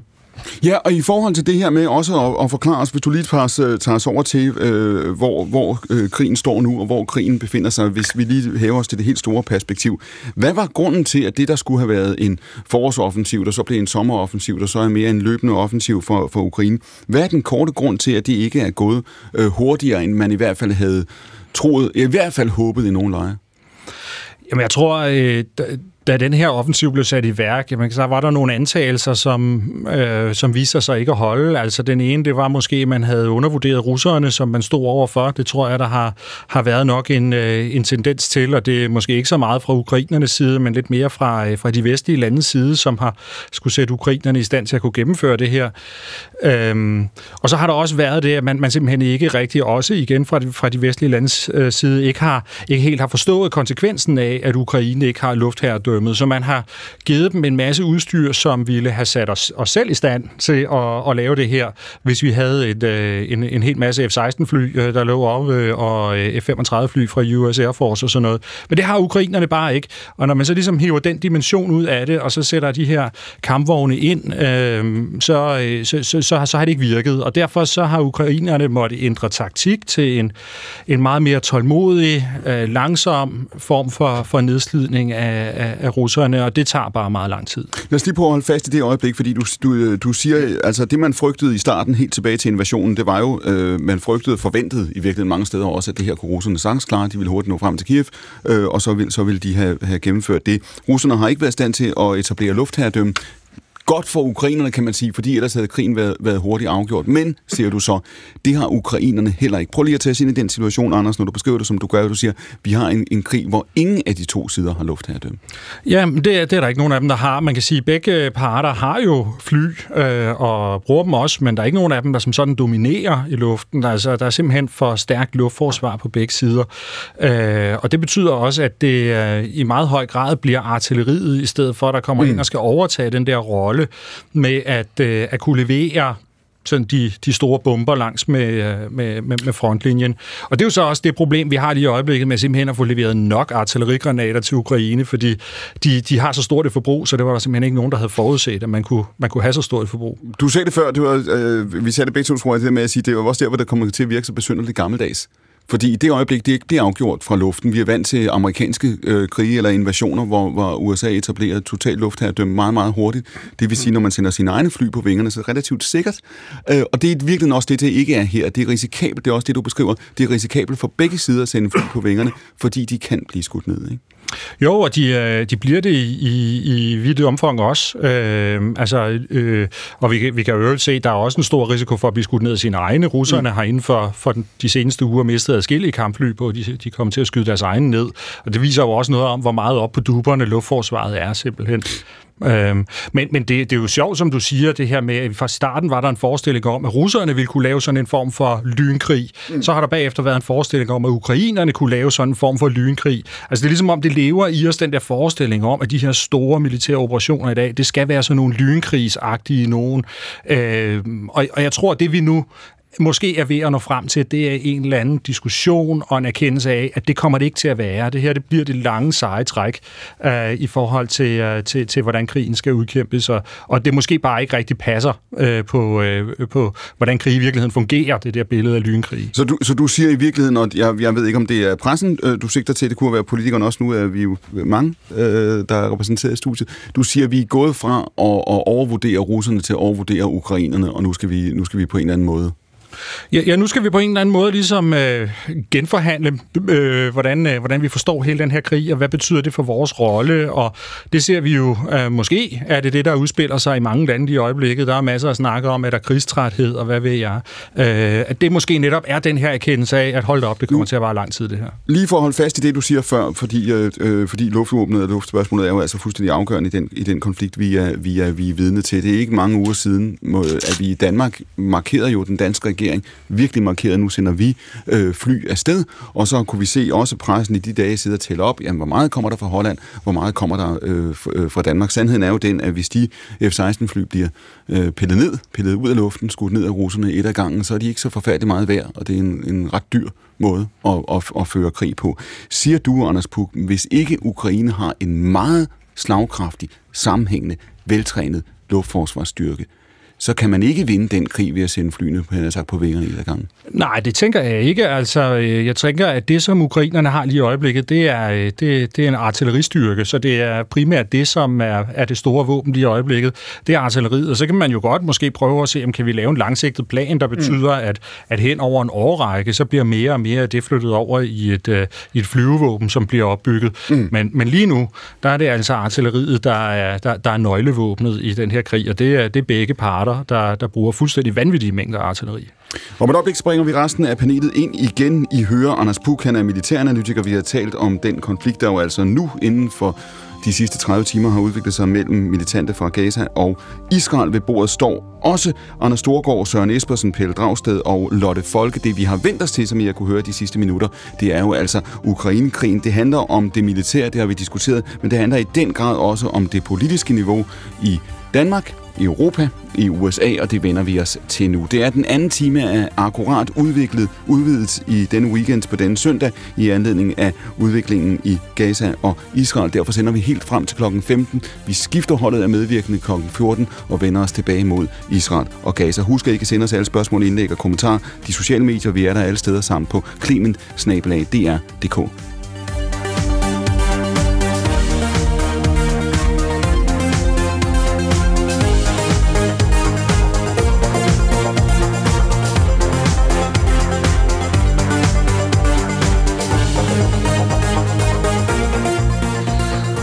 Og Rasmus Stocklund, nu har vi fået Anders Puk til at beskrive, han sagde før, Anders, du sagde, først overvurderede vi russerne, så overvurderede vi ukrainerne, og nu skal vi måske altså i virkeligheden lære, at det her det bliver en altså endnu længere konflikt. Samtidig er der også en tidsfaktor her. USA er godt og vel et år fra nu, at præsidentkampen for alvor går i gang. Det er jo altså i november næste år, at USA skal finde sin nye præsident. Hvis man skulle gætte lige nu, så kan man ikke udelukke. Man kan ikke udelukke, så tror jeg ikke, jeg har sagt for meget, at det bliver en gentagelse af det opgør, vi har set. Sidst i hvert fald, så fører Trump jo altså ganske massivt kapløbet hos republikanerne. Biden er forløbig den eneste øh, kandidat, der bliver talt om på den demokratiske side. Og så kommer spørgsmålet jo så til jer, til regeringen Rasmus Stoklund, når statsministeren ved enhver lejlighed gentager, at vi står last og bræst ved Ukraine. Vi bliver ved. Øh, vi er der til det, det sidste øjeblik. Frygter I, planlægger I efter, at den vestlige opbakning til Ukraine sprækker? Jeg mener ikke, at den vestlige opbakning til Ukraine har råd til at sprække, og øh, jeg synes ikke, man behøver at tage til USA for at være bekymret over udviklingen. Altså, selv i Europa er der jo øh, lande, Ungarn har det været i første omgang, nu senest Slovakiet, altså hvor der er øh, øh, beslutningstager, politikere, ledende politikere, som mener, at, at, at at, eller begynder at stille spørgsmålstegn ved den øh, uniforme opbakning, der har været til Ukraine. Og, og jeg mener, det er at gøre det alt for isoleret. Jeg ser det jo også i kommentarfeltet, når jeg mm. selv slår noget op om Ukraine på Facebook og lignende, at folk de siger, hvorfor bruger vi så mange penge på den slags, mm. i stedet for at bruge det på hjemmeplejen og sådan nogle ting. Men altså, der var jo ikke nogen hjemmepleje at bruge penge på, hvis vi accepterede, at Rusland kunne gøre, som det passer dem, og øh, kunne tage en bid af Europa øh, efter for godt befindende. Og derfor skal vi selvfølgelig bakke Ukraine op, som kæmper øh, for friheden på vegne af os alle sammen. Du må lige prøve at holde fast i præcis det, du siger nu, Stoklund, med kommentarfelterne. Det er den den, den type argumenter, som I møder nu, og som du skal ud og svare på, også hvis du er ude på gader og stræder, hvor folk siger, øh, hvorfor kan, har vi så mange penge til det, når vi har så få øh, penge til, til noget andet. Det var, det var modargumenter, eller det var, det var holdninger, I ikke hørte i krigens start? Jeg synes, øh, at jeg ser det lidt mere, men øh, mig bekendt, og det kan være Anders ved mere om det, men så er opbakningen til krigen i Danmark jo stadigvæk, altså opbakningen til Ukraines frihedskrig, mm. den er jo stadigvæk enormt stor. Vi så det jo også senest, at vi havde besøg af Zelensky. Øh, Rigsdagsgården blev fyldt i løbet af øh, få timer, før det blev annonceret osv. Mm. Altså, mm. jeg er ikke generelt bekymret lige nu for danskernes opbakning. Det er ikke det, jeg prøver at sige. Jeg siger bare, at der er de der stemmer, og de er også i Europa, de er ikke kun i USA. Og vi har jo også et ansvar i Europa Europa for at varetage Europas sikkerhed, og det er jo den diskussion, der i høj grad har pågået i flere år. Trump var den, der sagde det tydeligst, at nu måtte vi til at leve op til vores NATO-målsætninger, men altså demokraterne har jo også ment det, og nu ser vi jo i øjeblikket en kongres, øh, der er øh, mere eller mindre handlingslammet, fordi McCarthy er blevet gået, og fordi der er øh, vigtige stemmer også i USA, ud over Trump, som ikke mener, at man skal blive ved med at bakke op om krigen. Og der må vi selvfølgelig håbe på, at det er demokraterne og de mere pragmatiske, eller hvad skal man sige, moderate øh, republikanere, der, der får sejret. Men det scenarie, og det må I jo også planlægge efter Rasmus Stocklund, det scenarie om et år, hvor Ukraine ikke har vundet nogen klar og eftertrykkelig sejr, det kan vi ikke udelukke, Anders Puk, vel? Hmm. Nej, det, det for kan vi ikke udelukke. For at sige det diplomatisk. Ikke? Lad os nu forestille os, at vi har om et år en krig, der står, om ikke hvor den står nu, så i hvert fald altså helt tydeligt stadigvæk er lang, stadigvæk er kompleks. Den vil på det tidspunkt have kostet endnu flere menneskeliv på begge sider. Den vil på det tidspunkt have, have øh, altså om, omfattet endnu mere øh, vestlig støtte og, og opbakning. Hvis nu USA drosler ned Rasmus Stocklund, eller hvis det er måske mere realistisk, at amerikanerne øh, før eller efter et valg siger til Europa, hvis vi skal blive ved, så skal I betale en stadig større del af regningen. Så kommer vi dybest set med isenkrammet, og så sender vi fakturaen øh, til, øh, til, til, øh, til, til Bruxelles. Kan du se, ser du for dig et Europa, som er klar til at handle på det her? Jeg skal hilse at sige, øh, i Tyskland har man en, en debat, øh, som er øh, svær, som er kompleks. Den tyske befolkning står ikke øh, nødvendigvis øh, fuldt og helt øh, bag det her øh, på, alle, på alle ledere og kanter. Kan du se Europa bære det her, hvis USA bestemmer ud? Hvis USA stemmer ud, så vidt håber jeg virkelig ikke, det går. Men jeg vil sige det på den måde, at jeg kan godt se for mig, at Europa bliver presset til at skulle gøre endnu mere. Jeg tror ikke, man skal have en idé om, at nu har vi gjort vores, fordi vi har sendt F-16-fly, og, og så kan vi begynde at drosle ned. Altså, jeg tror, vi skal tage det meget alvorligt. Jeg synes også, vi har en forpligtelse til at blive ved med at øh, sige højt, at det her det er ikke Ukraines krig alene. Det her det er en frihedskrig på vegne af den frie verden i Europa. Du sagde i e, det her med, at øh, vores vigtigste allierede er øh, USA. Men, men hvor meget er I regeringen også? Altså, skal I, skal I lave et skift her? Skal I sige, ja, vi prioriterer Ukraine, Ukraine skal vinde denne her krig, øh, men vi er, vi er dybest set nødt til at sikre, hvis vi ønsker det, og vi arbejder for det, at, at Paris og ikke mindst Berlin kommer meget mere på banen? Det er over mine lønrammer for Paris og Berlin mere på banen, men jeg vil sige, at der er jo ikke nogen tvivl om... Ah, vi har tillid til dig, Rasmus. Ja, men det, det er lige i overkant for en, øh, som mig, der sidder nede på bærets i Folketingssalen. Hvad siger du, hvad siger du Søren? Ja, så må I få Søren til at klare det. Låne penge af mig, hvis det kan. Ja, men det er godt, du har Søren Espersens fulde opbakning. Ikke? Altså, I, skal jo, I skal vende jer til at stille pris på de venner, I har, ikke? Ja, nej, men jeg kan ikke sige det tydeligere, end jeg gjorde det før. Jeg mener ikke, at Europa har, har råd til andet end at bakke op her. Og det er jo helt klart, den plan er jo også begyndt. Altså, de første steps stod man jo til den med aftalen om forsvarsforbehold og, mm. og at øge øh, vores bidrag til NATO osv. Altså, der gav politikerne jo på tværs af mange partier jo udtryk for, at nu må Europa mere ind i kampen, og det tror jeg, altså jeg tror, alvoren er ved at gå op rundt omkring i Europa, øh, men, men omvendt så er der jo så de her bekymrende tendenser visse steder, Slovakiet, Ungarn, som jeg nævnte før. For eksempel. Storgård, jeg kan, jeg kan forestille mig øh, mange vælgere i Europa, også i Danmark, nogle venstreorienterede, nogle højreorienterede, som simpelthen siger, I, vi ville gerne vi ville gerne støtte Ukraine alt, hvad vi kunne. Vi ville gerne involvere os, sætte os ind i Mellemøsten. Der var meget, vi gerne ville. Vi kan ikke, vi vil ikke. Verden er for kompleks, og vi skal øvrigt prioritere andre. Men det er, fordi vi har været for dårlige til at forklare, at det er den bedste investering rent forsvarsmæssigt, vi nogensinde har lavet. Jeg så en artikel her for nogle måneder siden, der viste, at for 5% af USA's årlige militære budget der havde man, der havde man destrueret i Ukraine det, der svarer til 50 procent af de russiske kapaciteter. Det faktum, at Rusland mister så meget militært isenkram, som de gør i Ukraine, det er med til at gøre os markant, markant mere sikre. Og i forhold til det, Stockholm siger... Nu er du stadigvæk meget ung, Anders Storgård. Du er med på, at man kan godt bygge nyt, ikke? Jo, det er jeg da godt med på.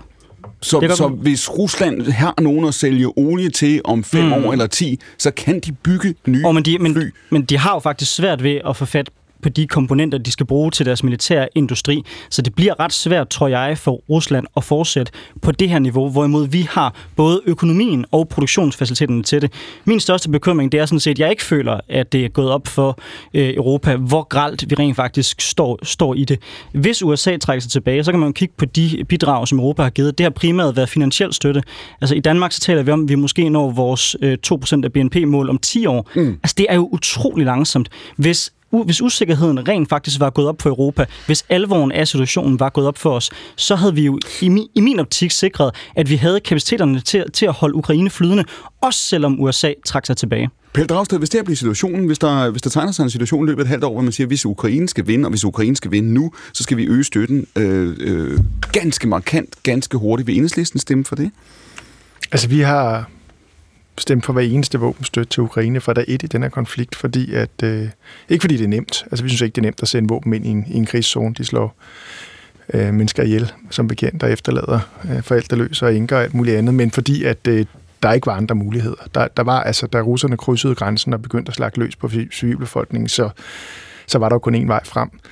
Øh, men om, er det et ja? Men, så du, du siger, hvis der melder sig den situation, lad os nu sige, at, at, at der melder sig en situation, hvor man siger, nu, nu skal vi hen og sagt have det her overstået, eller i hvert fald forsøge på det. Ja. Hvis der er brug for at sende altså et, et meget stort beløb afsted til Ukraine, så stemmer I for. Mm. Jamen altså, men, men måske det er det, vil, altså, og det er også det, Anders er inde på. Altså, du siger, altså, hvis vi skal det hurtigt overstået, måske findes det perspektiv ikke. Altså, mm. måske kan den krig ikke vindes mm. hurtigt. Øh, måske øh, kommer vi... Altså, alle krige ender jo med fredsforhandlinger, stort set.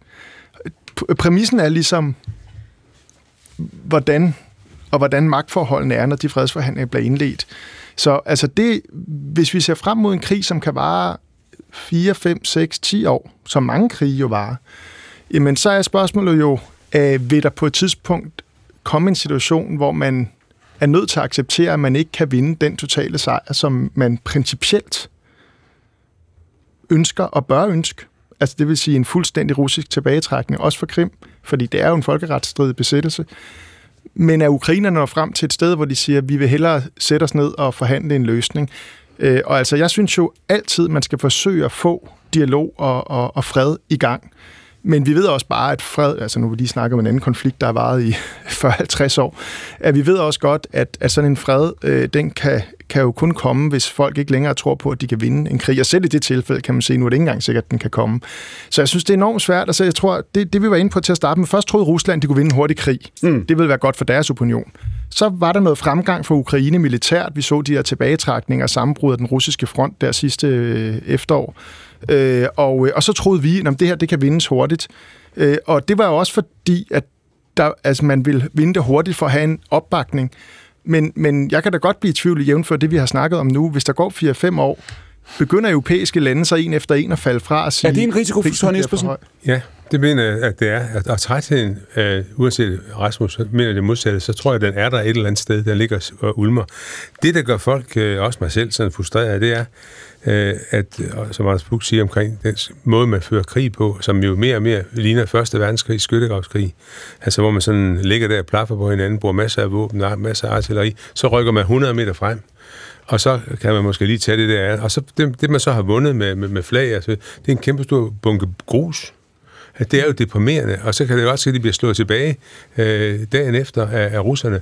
Men det er helt øh, underligt, at man skal forholde sig til sådan en der. Trætheden kommer så netop ved, man ser de her ting.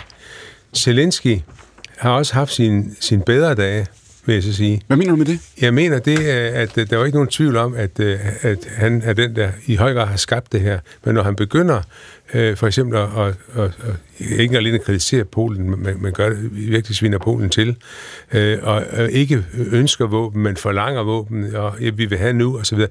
Den, den holdning ved jeg generer mange, mange mennesker. Det er, det er en forkert holdning, og specielt over for Polen. Nu er det blevet gjort meget klart af von der Leyen, det er blevet gjort meget, altså EU-kommissionsformanden øh, Søren Espersen, vi har også hørt øh, Vestager været ude at sige præcis det samme. Ukraine hører hjemme i EU, ikke? men frem mod parlamentsvalget, EU-parlamentsvalget, som kommer til, til sommer næste år, øh, så bliver denne her udvidelsesdiskussion jo altså helt tydelig øh, øh, top of mind øh, på toppen af, af dagsordenen.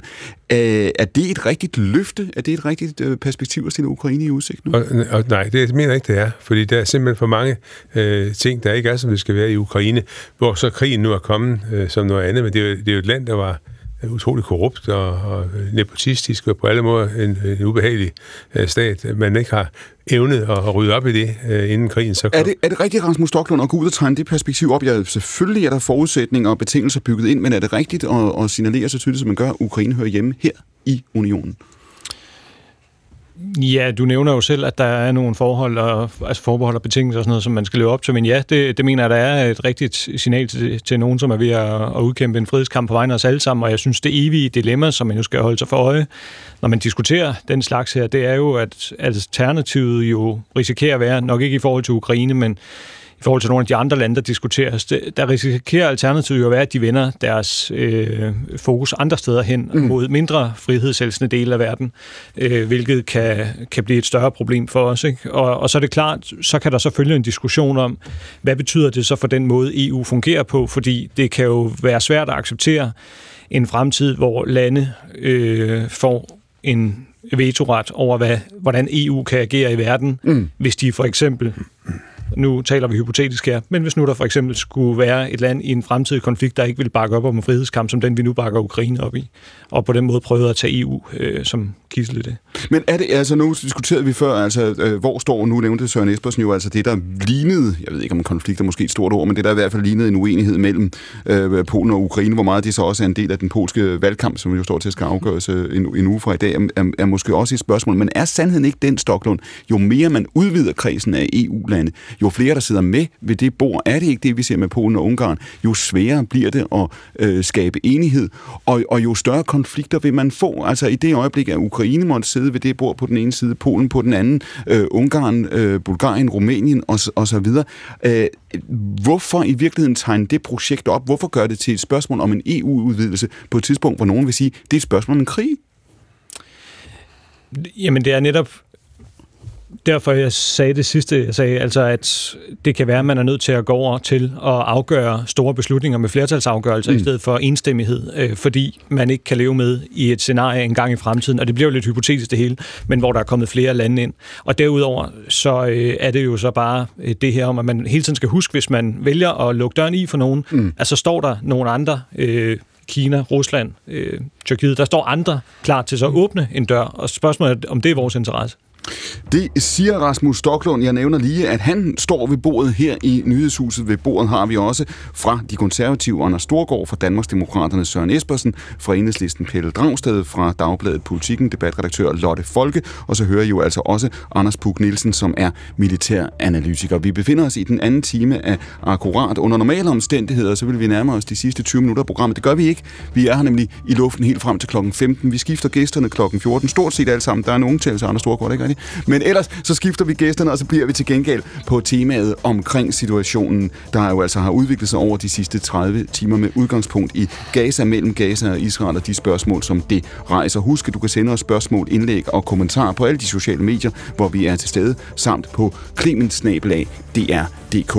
Pelle Dragsted, i forhold til det her med Ukraine og Ukraines fremtid, nu, øh, nu har vi set enhedslisten jo altså over de sidste par år gennemgå, hvad nogen vil kalde nogle forandringer, ikke? I har diskuteret EU på en ny måde, valgt at stille op til EU-parlamentet selv. I har diskuteret NATO på en ny måde, ikke nogen ukompliceret diskussion i enhedslisten.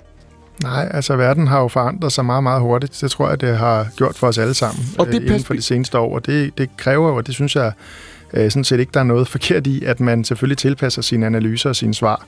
Nu øh, hører du- selvfølgelig uden at forlade det, der er det grundlæggende principielle udgangspunkt, men, men, men det er bare en anden verden, vi lever i. Altså vi troede jo, altså, at vi var i en periode, hvor vi snakkede om fredsdividende og alt muligt andet i mange år, øh, og øh, at man forsøgte på en eller anden måde at bygge altså noget samarbejde op med, med Rusland, øh, også efter min mening alt for meget mm. de år, hvor de førte krig i Tjetjenien og Georgien og andre steder, men øh, så, så det, blev, det var en ny verden, og det har, ja, og det har, været, det har gjort, at vi skulle have nogle diskussioner i vores parti om, hvad, hvad, hvor skal man stå sikkerhedspolitisk i dag? Hvad er mulighederne for et lille land som, som Danmark i den situation, vi er i nu?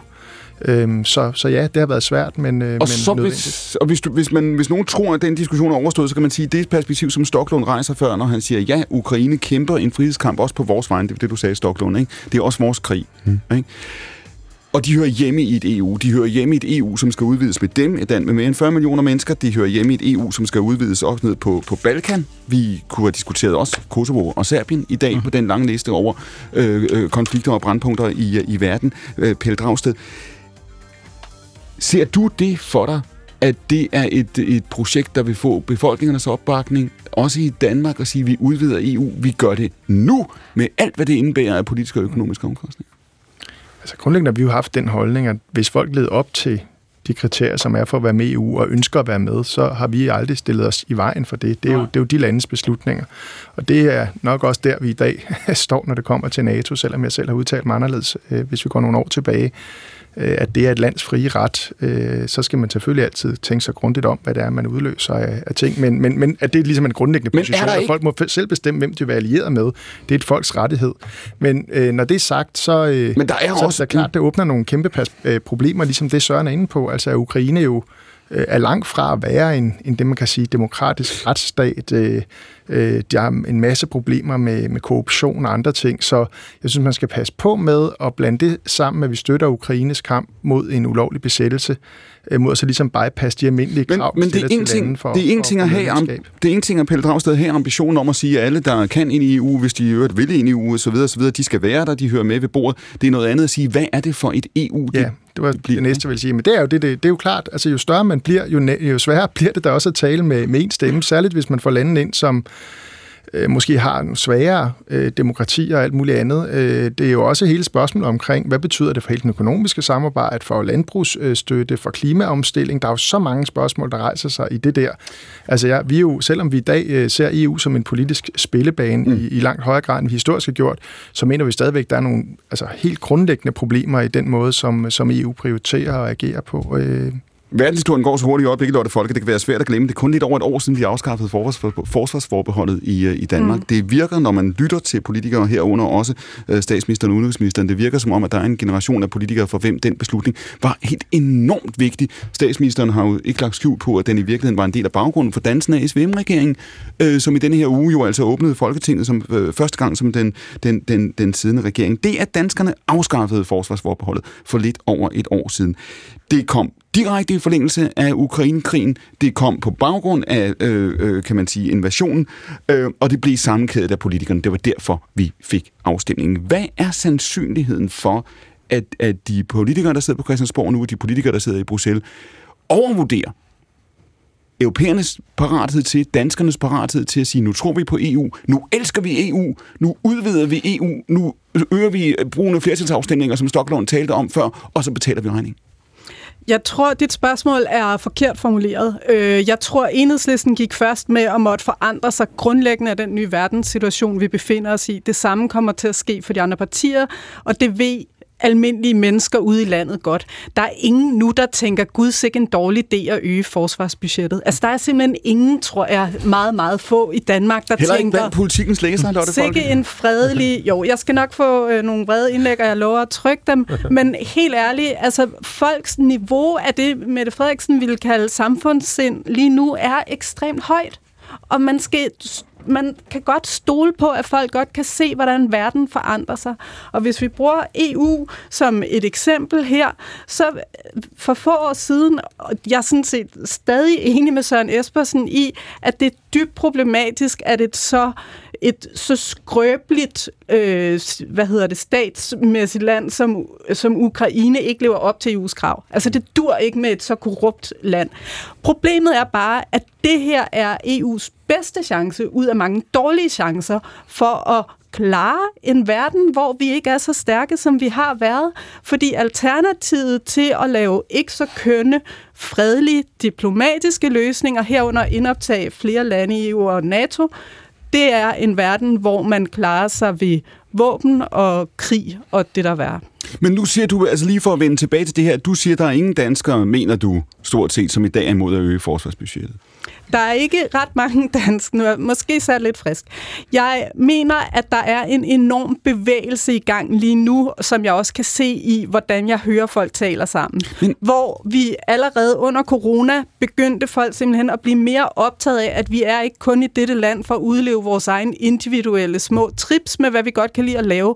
Folk har en enorm forståelse af, at vi lever i en verden, der kræver, at man stiller op for fællesskabet, hvad enten det gælder at hjælpe sad, hvad det gælder den grønne omstilling, energi, øh, en, en mere usikker verden. Og derfor så øh, er det rigtigt, at der kan være protester, men jeg tror også bare, at du må regne med, at der er en meget stor forståelse for, at vi står med meget tror, store udfordringer. Så når danskerne og resten af EU går til Europaparlamentsvalg til sommer, og, og det bliver eller kunne være på en dagsorden, der hedder, nu udvider vi, kom ind, kom ind for alle sammen, kom ind for øh, Ukraine, kom ind for øh, øh, store dele af Balkan, så tænker du, at også de danske vælgere kommer til at sige hurra? Jeg tror ikke, at det der bliver det primære i den valgkamp. Jeg synes, der er sket det glædelige ved EU-debatten, at den ikke længere handler om EU eller ej. Altså os, der er gamle nok ja, til at kunne huske ikke... den debat. Vi kan glæde os over, at det folk stemmer over til Europaparlamentsvalg, det er, hvad de synes, Men der de... skal ske politisk på klima, på forsvar, på hvad som helst. Og her vil folk stemme efter det, de mener, det de går ind for, og det synes jeg er en dejlig udvikling. Det, det du siger nu, eller giver udtryk for, det Folke, er det ikke lidt den samme øh, øh, ønskeillusion, ønsketænkning, som, som har karakteriseret også øh, den danske elite op igennem 90'erne, 0'erne, 10'erne, hvor man har tænkt, nu er danskerne der. Nu er vi europæer. Nu øh, kører øh, toget. Nu er vi med. Nu er vi færdige med at diskutere. Fordi når du siger det spørgsmål om EU eller ej, man kunne have lavet være. Altså, der er ikke nogen, der tvinger von der Leyen til at gå ud og, og tale helt så meget om Ukraine, som hun gør. Der er ikke nogen, der, der, der, der tvinger øh, øh den udvidelses, øh, kan man sige, dagsorden op nu. Man sætter den på dagsordenen et halvt år før et parlamentsvalg i en situation, hvor vi har en krig, hvor vi indtil for et halvt år siden havde en meget svær økonomisk situation. Vi har et USA, vi ikke ved, hvor bevæger os hen. Det virker altså satset. Jo, jo, men jeg siger slet ikke, at alle danskere er blevet jubeleuropæere. Jeg siger bare, at lykkeligvis så er vi over den der, lige præcis den der dødssyge 90'er jubeleuropæisk versus totale afvisning. Folk står lige nu og skal forholde, os til nogle meget, forholde sig til nogle meget vanskelige problemer, og de kommer til at stemme efter, hvordan de synes, de problemer skal løses. Mm. Ikke efter, om, om EU skal findes eller ej. Er det rigtigt, Søren Espersen? Er det rigtigt, at danskerne siger, øh, hvad var det, Uffe Jensen sagde i sin tid, de siger ikke bare ja, de siger ja tak? Nej, det, det mener jeg ikke. Jeg kan jo huske, at EU-modstanderne, et af deres slogans var, når der blev diskuteret, om der skulle være udvidelse, det var, ja, yeah, the more the merrier. For de vidste, at det var den sikre vej til, at det hele kollapsede, hvis det var, at de, der bare kom flere med. Hvis man kunne forestille sig... Og minder os lige om, Søren Espersen, en gang imellem er vi lige nødt til at tage så meget i forandring. Du er ikke EU-modstander nu, vel? Jeg er EU-skeptiker. Ja. Er det ikke det samme? Noget he- Jamen, det ved jeg ikke. Nej, men det er næsten det samme, synes jeg. Ja. Kend dig selv, som oraklet siger i Delphi, ikke? Du er, din, ja. du, er, du er næsten EU-modstander så? Nej. Nej. Men ja, jo, EU-modstander, jo, det er jo, godt. Ja, men, på, med, med, på sådan en pæn måde. så. Så du kan ikke engang huske det. Det er blevet sådan en underlig, irrelevant spørgsmål. ikke glemt. Nej, men jeg vil sige, der, det raseri, der, der er i andre ja. lande, der ikke får lov til at komme med, det, ja. Der går det jo rigtig galt. Derfor er man nødt til, som Lotte også siger, alle skal med på én gang, og det er rigtig mange mennesker. Ukraine alene er jo et kæmpe, en kæmpe land, det gik op for mig, det har, det har en 50, 50 millioner indbyggere osv. Knap nok, ja. Knap nok. Så det går simpelthen slet ikke, så det er enten eller. Enten så går de ind og, og på den plads, som de altid har været, nemlig de skal gøre, hvad de kan for, mm. ud, for at forbedre deres demokrati. Men i det øjeblik, vi skal til Europaparlamentsvalg næste år, det er sådan, det kommer til at gå, Søren Espersen, kommer, kommer de til at styrke tilslutningen til EU, at man har sat udvidelsen på dagsordenen? Det, det tør jeg ikke sige. Jeg, jeg, tror, jeg tror, folk er skeptiske hver gang, der tales om, om udvidelse, men øh, jeg mener ikke, jeg kan svare. Storgård, der var jo nogle årtier, hvor, hvor de gamle partier, øh, hvad var det, Glistrup kaldte dem, gamlemandspartierne, tabte alle de EU-afstemninger, de, øh, de, mm. de udskrev, derfor holdt de op til sidst. Og så var der lige undtagelsen der, forsvarsforbeholdet for, for, for, for et år siden. Risikerer man at, at, at overvurdere, nu står du også her jo som, som konservativ, risikerer man at overvurdere også i Danmark, øh, det som Lotte siger før, altså tilslutningen til det her, forståelsen af nødvendigheden af EU? Hm, det afhænger da af, hvad det er for et EU, man gerne vil have. Altså, hvis man drømmer om et EU med transnationale lister og direkte valg til, til, til præsidenten, så er jeg ked af at skuffe folk, at det er ikke der, jeg tror, vi ender. Og vi ender der særligt ikke, hvis vi tager et land som Ukraine med. Så ja, det bliver selvfølgelig et andet EU. Det bliver et større EU, men måske også et EU, der ikke kommer til at gå ind over lige så mange områder, som man eksempelvis kunne have en drøm om nede i kommissionen. Men jeg synes jo, det er tankevækkende, øh, at Søren også, også har skiftet lidt hans position, fordi det er også det, jeg mærker, at rigtig mange af de folk, der var rigtig store tilhængere af en udmeldelse af EU, øh, jeg bemærker, at de ikke i hvert fald mener det i lige så høj grad længere. Måske også, fordi man har kunne se, hvad der skete med Brexit, og den konsekvens, det har haft for UK. Så ja, det, bliver, det, bliver, det, bliver en anden, det bliver en anden diskussion, vi kommer til at få. Det bliver en diskussion om, er EU måske gået for vidt, og hvor meget skal EU udvides i stedet for at blive en diskussion om for imod EU, men, og der men, har Lotte ret. Men hvad er risikoen for, altså der er virkelig, der lyder kritik af Tyskland for ikke at gøre nok i forhold til Ukraine. Det gør de jo heller ikke. For ikke at tage sit lederskab øh, alvorligt nok. Hvad er risikoen for, øh, Anders Storgård, som vores amerikanske venner siger, careful what you wish for, you might get it. Nej. Vi får et udvidet EU med flere beføjelser, med, måske med flertalsafstemninger, som Stoklund talte om før, med alle mulige dagsordner, der bliver fyldt op på alle hylder, og så sander det til. Det sander til i konflikter mellem nord og syd, øst og vest, så kan det ikke bevæge sig. Hvad gør vi så?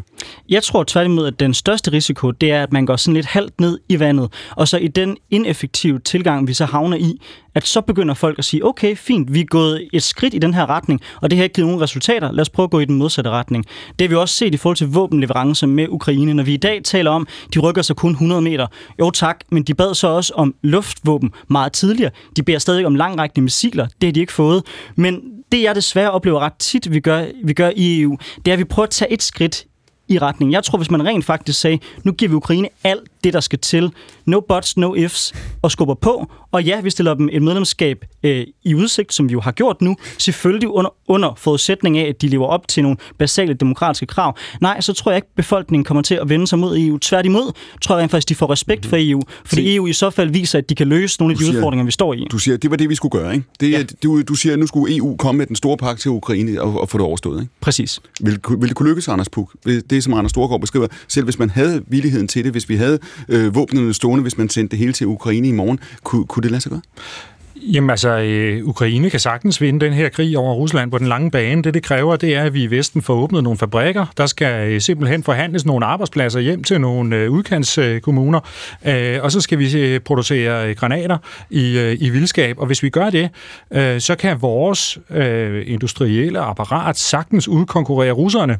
De bruger også mange flere granater lige i øjeblikket, end de er i stand til at, øh, øh, at producere. Men, hvad så? Men det er jo et spørgsmål om at, at, at blive ved. Jeg vil også bare sige noget, noget, som jeg synes er interessant. Nu har der været en rigtig lang diskussion her om, øh, skal vi tage Ukraine med i EU og alle de her ting her. Mm, mm. Øh, og inden det var der en diskussion om, skal Ukraine gå med på en eller anden fredsforhandling, måske acceptere, at Rusland får lov til at beholde et eller andet område. Mm. Jeg vil bare sige, det Rusland gik i krig for, det var for at forhindre, at Ukraine havde den valgmulighed at gå med i EU, gå med i NATO det at forestille sig en eller anden form for afslutning på den her krig, der betyder, at resten af Ukraine så stadig godt kan blive medlem af NATO eller, øh, eller EU, altså det, det har ingen gang på jorden fra et russisk perspektiv. Og det er derfor, at vi, vi, vi er nødt til at forholde os realistisk også til det her med at så sige, det kan da godt være, at folk bliver lidt trætte af den her krig og synes, at det er dyrt, men der er faktisk ikke noget alternativ lige i øjeblikket, medmindre vi er villige til at gå på kompromis med nogle af de her ting og så sige, at det er faktisk Rusland, der skal have lov til at bestemme det her. Det du siger, Anders Buk, det er, at hvis man sætter sig til et forhandlings forhandlingsspor. Det gør man jo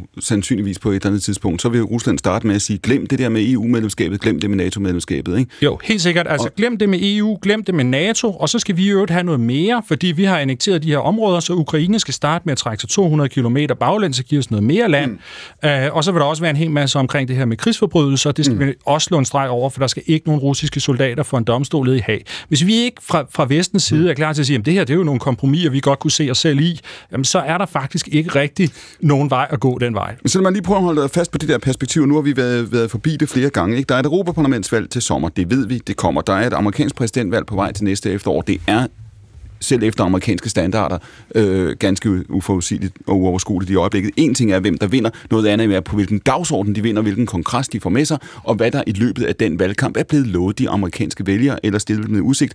Også når det gælder øh, støtten til, til, til Ukraine igen, se på Israel og Gaza. Øh, der er mange amerikanere, som sidder og synes, at verden er umådeligt kompleks, og ikke altid er amerikanerne lige taknemmelige for deres øh, interventioner. Anders Puk, jeg vil gerne tilbage til det spørgsmål, jeg stillede dig før. Hvis man sagde i Europa nu, hvordan ville det se ud? Du siger, at Ukraine kan sagtens vinde krigen, hvis de ellers får øh, sagt, ammunitionen til at, at, at gøre det. Hvad vil det kræve? Hvad vil det kræve at aflevere den pakke, jeg har sagt, på, på dørtrinnet i Kiev og sige, for det overstået? Jamen, der er ikke nogen hurtig løsning på det her. Altså, det er fabrikker, der skal åbnes. Øh, nu har Danmark lige købt en ammunitionsfabrik. Øh, der skal startes en produktion op der, og det skal der mange steder i Europa. Så det er ikke noget, vi bare kan levere her i løbet af efteråret. Altså, det, det er noget, der handler om, at vi i løbet af, af næste år, de kommende år, øh, får opbygget kapaciteten til at, øh, at kunne levere de her ting løbende, og man så simpelthen, kan man sige, over tid er i stand til at holde ukrainerne inde i kampen længere tid end russerne. Har vi tålmodighed til det, Pelle men det, det, er jo i, det er jo i sidste ende, om ukrainerne har. Altså, det er jo dem, der skal, det, det er jo dem, der skal forhandle en fred. Øh, og, øh, og, altså, og, og altså principielt er der jo ikke nogen diskussion her. Der er kun én retfærdig løsning, og det er, at, at Rusland trækker sig tilbage fra alle besatte områder her under Krim. Altså det er jo den folkeretslige løsning. Og det er der, jeg håber, vi ender. Men det, jeg bare siger, er, at hvis den her krig trækker ud i 2, 4, 5, 6 år, så kan det jo godt være, at nogle af de kompromiser, du taler om, og der, øh, at, de, at de ender med at blive indgået. Og det er bare det, jeg siger, at vores, og grund til, for mig er der ikke nogen modsætning mellem det, og så perspektivet om at støtte Ukraine maksimalt, fordi hvilke kompromiser, der i den tid bliver indgået, det bliver afgjort af styrkeforhold på kamp på, på, på slagmarken. Mm. Det skal være en situation, hvor Rusland heller ikke tror, at de kan vinde, så det ikke er dem, der sætter betingelserne for den fred. Så det, og det er ikke, fordi jeg håber, det ender sådan her. Det er kun for at sige, det, det, det er tit sådan, at krige, som ikke finder en klar vinder, øh, ender, øh, selvom man kan synes, det er uretfærdigt. Øh, Ja, jeg vil sige Rasmus Stoklund, du, du, du siger det der, du sagde det tidligere i den her time, det her, det er vores krig. Vi må ikke tabe i, øh, i øh, vi må ikke tabe i, i Ukraine. Hvad hvis forudsætningen, hvis Pukker ret i det, han siger, at selv hvis vi, øh, jeg har sagt, lader foden glide på speederen, selv hvis vi finder pengene til det, selv hvis vi finder opbakningen, så er det en langsigtet øh, øh, oprustning. Kan det her lade sig gøre, det som Puk beskrev før, kan det lade sig gøre, hvis ikke at øh, EU og måske særligt Tyskland træder ind i det her spørgsmål med et, et andet lederskab, end vi har set det sidste år? Jeg mener ikke Europa eller USA, men sådan set især Europa, altså det er vores nærområde det her, at vi kan tillade os at ryste på hånden i forhold til vores opbakning til Ukraine og, og deres langsigtede, øh, altså også eventuelt langsigtede øh, fortsatte kamp for deres frihed her, fordi mm. det er en situation, hvor at hvis man kaster håndklædet i ringen, så er det et spørgsmål om tid, hvem Rusland fik øje på næste gang, som så skulle lægges ind under dem. Og øh, den frie verden er nødt til at sige hertil og ikke længere. Det, men, men altså, det er klart, det her det kan naturligvis komme til at, at tage meget lang tid, fordi øh, Rusland har den her øh, vilje til at, at fortsætte det her vanvid, desværre. Lotte Folke, det er jo også en ting er, så kan man sige, det her det er i den grad Europas øh, øh, nærområde, og det er derfor, vi trods alt, kan man sige, har sat os op og taget det så alvorligt, som, som, som, som vi har gjort. Ikke desto mindre, set fra Washington, så har man i jeg har sagt 70 år, prøvet at råbe europæerne op og sige, nu kan I godt mere, nu skal I mere selv, I skal betale, I skal selv være i stand til at, at, at stille op og, at gøre det. Øh, er, der, er der ikke en vis sandsynlighed for, at Europa ikke står det her igennem, at vi ikke kan gå ind og finansiere, til retlægge, gennemføre den, den, det, hvad hedder det, øh, den oprustning ganske enkelt, som Anders Bug talte for. for. Jo, jeg, jeg ser en stor fare i, at vi i mange år har været, øh, vi har haft det rigtig godt i Europa. Øh, vi har levet uden at være så bevidste om det under en amerikansk beskyttelse. Vi har været øh, ekstremt velstående, og når man er stærk, er man ikke altid tvunget til at udfordre sig selv helt så meget, som øh, man kan have godt af. Og det betyder, at vi ofte taler i meget moralske termer, men moralske termer kan ikke nødvendigvis være nok til at løse den type problemer, som krige er. Jeg mener, der er en naivitet omkring krigen i Ukraine. Jeg har hørt Margrethe Vestager på et tidspunkt sige, at nu skulle Ukraine genskabes i europæisk billede. Det mener jeg er en naiv måde øh, at, at tale på, og jeg mener, at man som minimum bliver nødt til at gå i gang overhovedet og forstå, hvad består opbakningen til Rusland i. Der er vældig mange mennesker i Rusland. Der er folk i nogle af de europæiske lande, der godt kan se en logik i Ruslands adfærd, som jeg har svært ved at forstå. Jeg tror, vi skal begynde at tale om geopolitik. Vi skal begynde at tale om, hvem der kan få deres energi hvorfra. Vi skal stille os selv en række svære spørgsmål, hvor de moralske svar ikke er nok. Mm. Søren Espersen, hvad tænker du? Samme spørgsmål. Er Europa klar til at finansiere den oprustning, set den igennem den, som øh, Puk beskrev før? Altså de, de, næste, de næste år, øh, helt sikkert, men så, som jeg sagde tidligere, jeg mener, der kommer en træthed efterhånden, netop fordi, at, øh, at krigsførelsen er, som den er. Og, hvis og, vi... og man ser ikke noget, noget, noget, noget progression. Og hvis USA fylder mindre, Søren Espersen, lige meget hvem der vinder, lige meget hvad USA gør, der er ikke mange, der tror, tror jeg, i nogen lejr heller i USA, at USA kommer til at fylde mere på verdensscenen, eller spille en mere proaktiv rolle, eller påtage sig nye ansvar, øh, lige meget hvem der vinder næste år. Hvad så? Er vi, er vi klar til, er Europa klar til at træde ind i det tomrum? Altså i USA er man, jo, er man jo langt i den her diskussion om, er det for mig, skal vi stanse mm. nu? Øh, den har vi ikke startet her hjemme endnu. Øh, det har vi ikke, og heller ikke tænkt på at gøre det. Men, men det er helt sikkert, at øh, USA har en, en, en deadline, øh, og der, der tror jeg, de på en eller anden måde ikke står af, men giver så alvorligt, at det, at det ligger hos... Øh, Vi går ind i de sidste to minutter. Nu skal jeg nok lade være med at få frem dig også til politiske analytikere. Ikke? Det er meget, du har fået skrevet på visitkortet i dag, men, men ikke desto mindre. Ser du, når du sidder og følger den militærfaglige diskussion i Europa nu over de sidste to år, ser du, at vi bevæger os mere i takt? Ser du, at man begynder i, i Tyskland og de andre europæiske lande dybest set at, at, at planlægge for en konkret øh, øh, fremtid her, hvor man ikke hele tiden sidder og kigger på Washington og Pentagon? Det, det synes jeg. Jeg synes faktisk, vi ser nogen tage et ansvar. Jeg synes også, vi har slået måske lige lige urimelig hårdt på Tyskland i løbet af, af den her udsendelse. Det er faktisk den næststørste donor af militært udstyr til Ukraine øh, i, i dag. Øh, og jeg synes, at vi ser mange af de her beslutninger, øh, lidt mere langsigtede beslutninger, blive truffet. Øh, så, så, så jeg synes faktisk, at vi ser Europa tage et ansvar.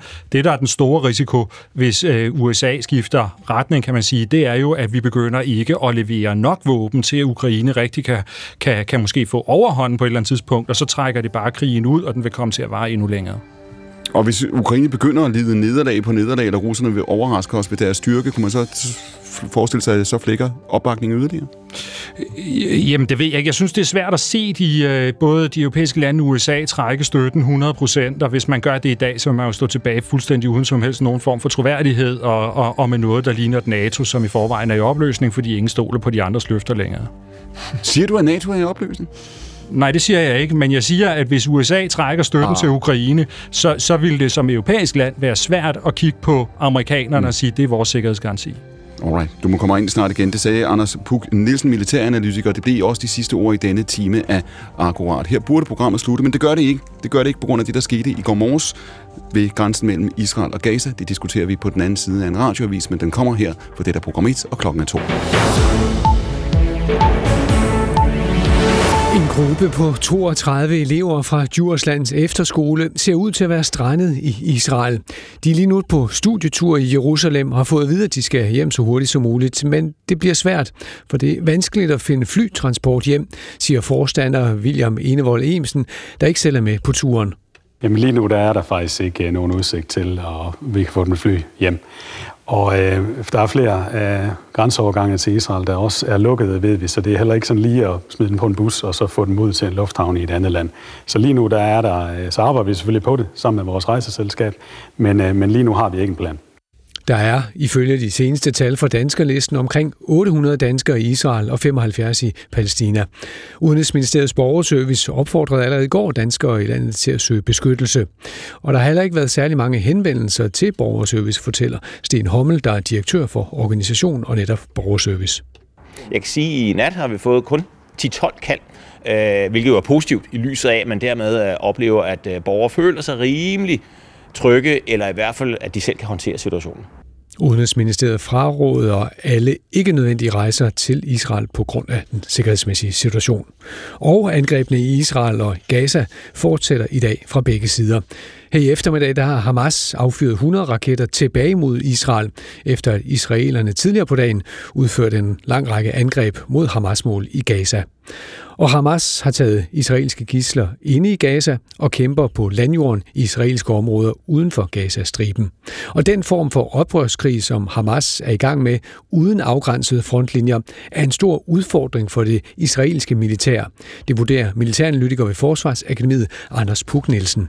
Det er en kæmpe udfordring for de klassiske militære styrker at håndtere det her, og der har vi jo Israel, der står og militært set jo er øh, vanvittigt meget overlegen i forhold til Hamas, altså de har kampfly og flåder og alt muligt. Øh, men, men det nytter bare ikke rigtig noget, når man ikke rigtig ved, hvor fjenden er henne. Hvem, øh, hvem øh, af palæstinenserne er det i virkeligheden, som er kompetent i det her? Flere mænd end kvinder er i risiko for at ramme samfundets bund, for når mænds tilværelse ramler, ja, så falder de hårdt. En ny undersøgelse fra Digitaliserings- og Ligestillingsministeriet viser, at omkring 28.000 mænd og 12.000 kvinder her i Danmark er særligt sårbare. Det skyldes især, at langt flere mænd end kvinder med en psykisk lidelse også har andre sociale problemer. Vi skal som familie, venner, kolleger og fagpersoner være bedre til at spørge ind og række ud, når vi oplever mænd i krise, siger ligestillingsminister Marie Bjerre. Resten af dagen tørt og nogenlunde solrigt. Ude på eftermiddagen her, der bliver det godt nok mere og mere skyde fra vest, og i aften kommer der regn til hele landet. Mellem 10 og 14 grader og svag til jævn vind. Tak til Radioavisen, og så dermed velkommen til den tredje time af Akkurat, som jeg har nævnt flere gange. Men jeg gør det igen, så har vi jo altså udvidet programmet. Det er sådan godt og vel, at hvad er det nu, 30 timer siden, at grænsen mellem Gaza og Israel blev brudt. Det er jo altså 50-året for Yom Kippur-krigen i 1973, hvor Israel, der dengang var en relativt ny stat, blev taget på sengen, kan man sige, overrasket over øh, et angreb, og man kan jo påstå i hvert fald, at situationen til synligheden har gentaget sig de sidste døgn. Når det her fylder, som det gør, verden rundt, når det fylder os på P1 i dag, når vi diskuterer det, så er det ikke, øh, fordi konflikten er ny. Det er den ikke. Det kommer I også til at høre mange sige i den kommende time. Men det er ganske enkelt, fordi der er nogle perspektiver i det her, vi ikke har set før. Det handler også om tabstallene, som jo altså er skræmmende for alle vinkler på begge sider, det vi har set inden for det sidste døgn. Og så handler det om, hvilke perspektiver det rejser, selvfølgelig for konflikten mellem Israel og Palæstina, men også for regionen, også for, hvordan det her vil blive set, hvordan det vil blive taget ned, som det hedder på nudansk. Husk, at du kan sende os spørgsmål, indlæg og kommentarer lige meget, hvilken lejr du føler, du sidder i, og lige meget, hvilke spørgsmål du vil stille panelet, så vil jeg invitere dig til at gøre det. Vi er på de sociale medier alle steder, og du kan sende os også en mail, de findes nu på klimensnabelag.dr.dk.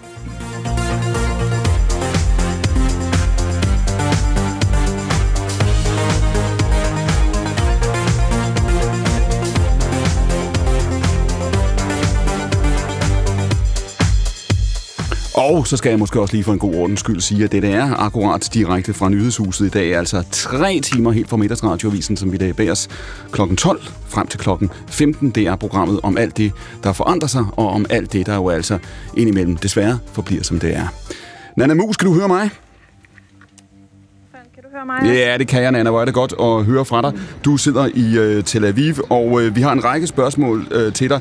Men, men start lige med at fortælle os først og fremmest, hvad er det for et nyhedsbillede? Hvad er det for nogle overskrifter, som man i Israel er stået op til her søndag morgen?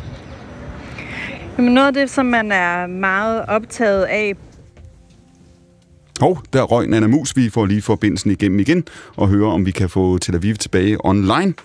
Det er jo altså Nana, som er DR's korrespondent, og som sidder og følger jo altså nyhedsbilledet hele tiden, og også det sidste døgns dramatiske begivenheder. Nana, kan du høre mig? Vi tager en pause og vender tilbage til Nana en lille smule senere. Christian Morrison, du er med os.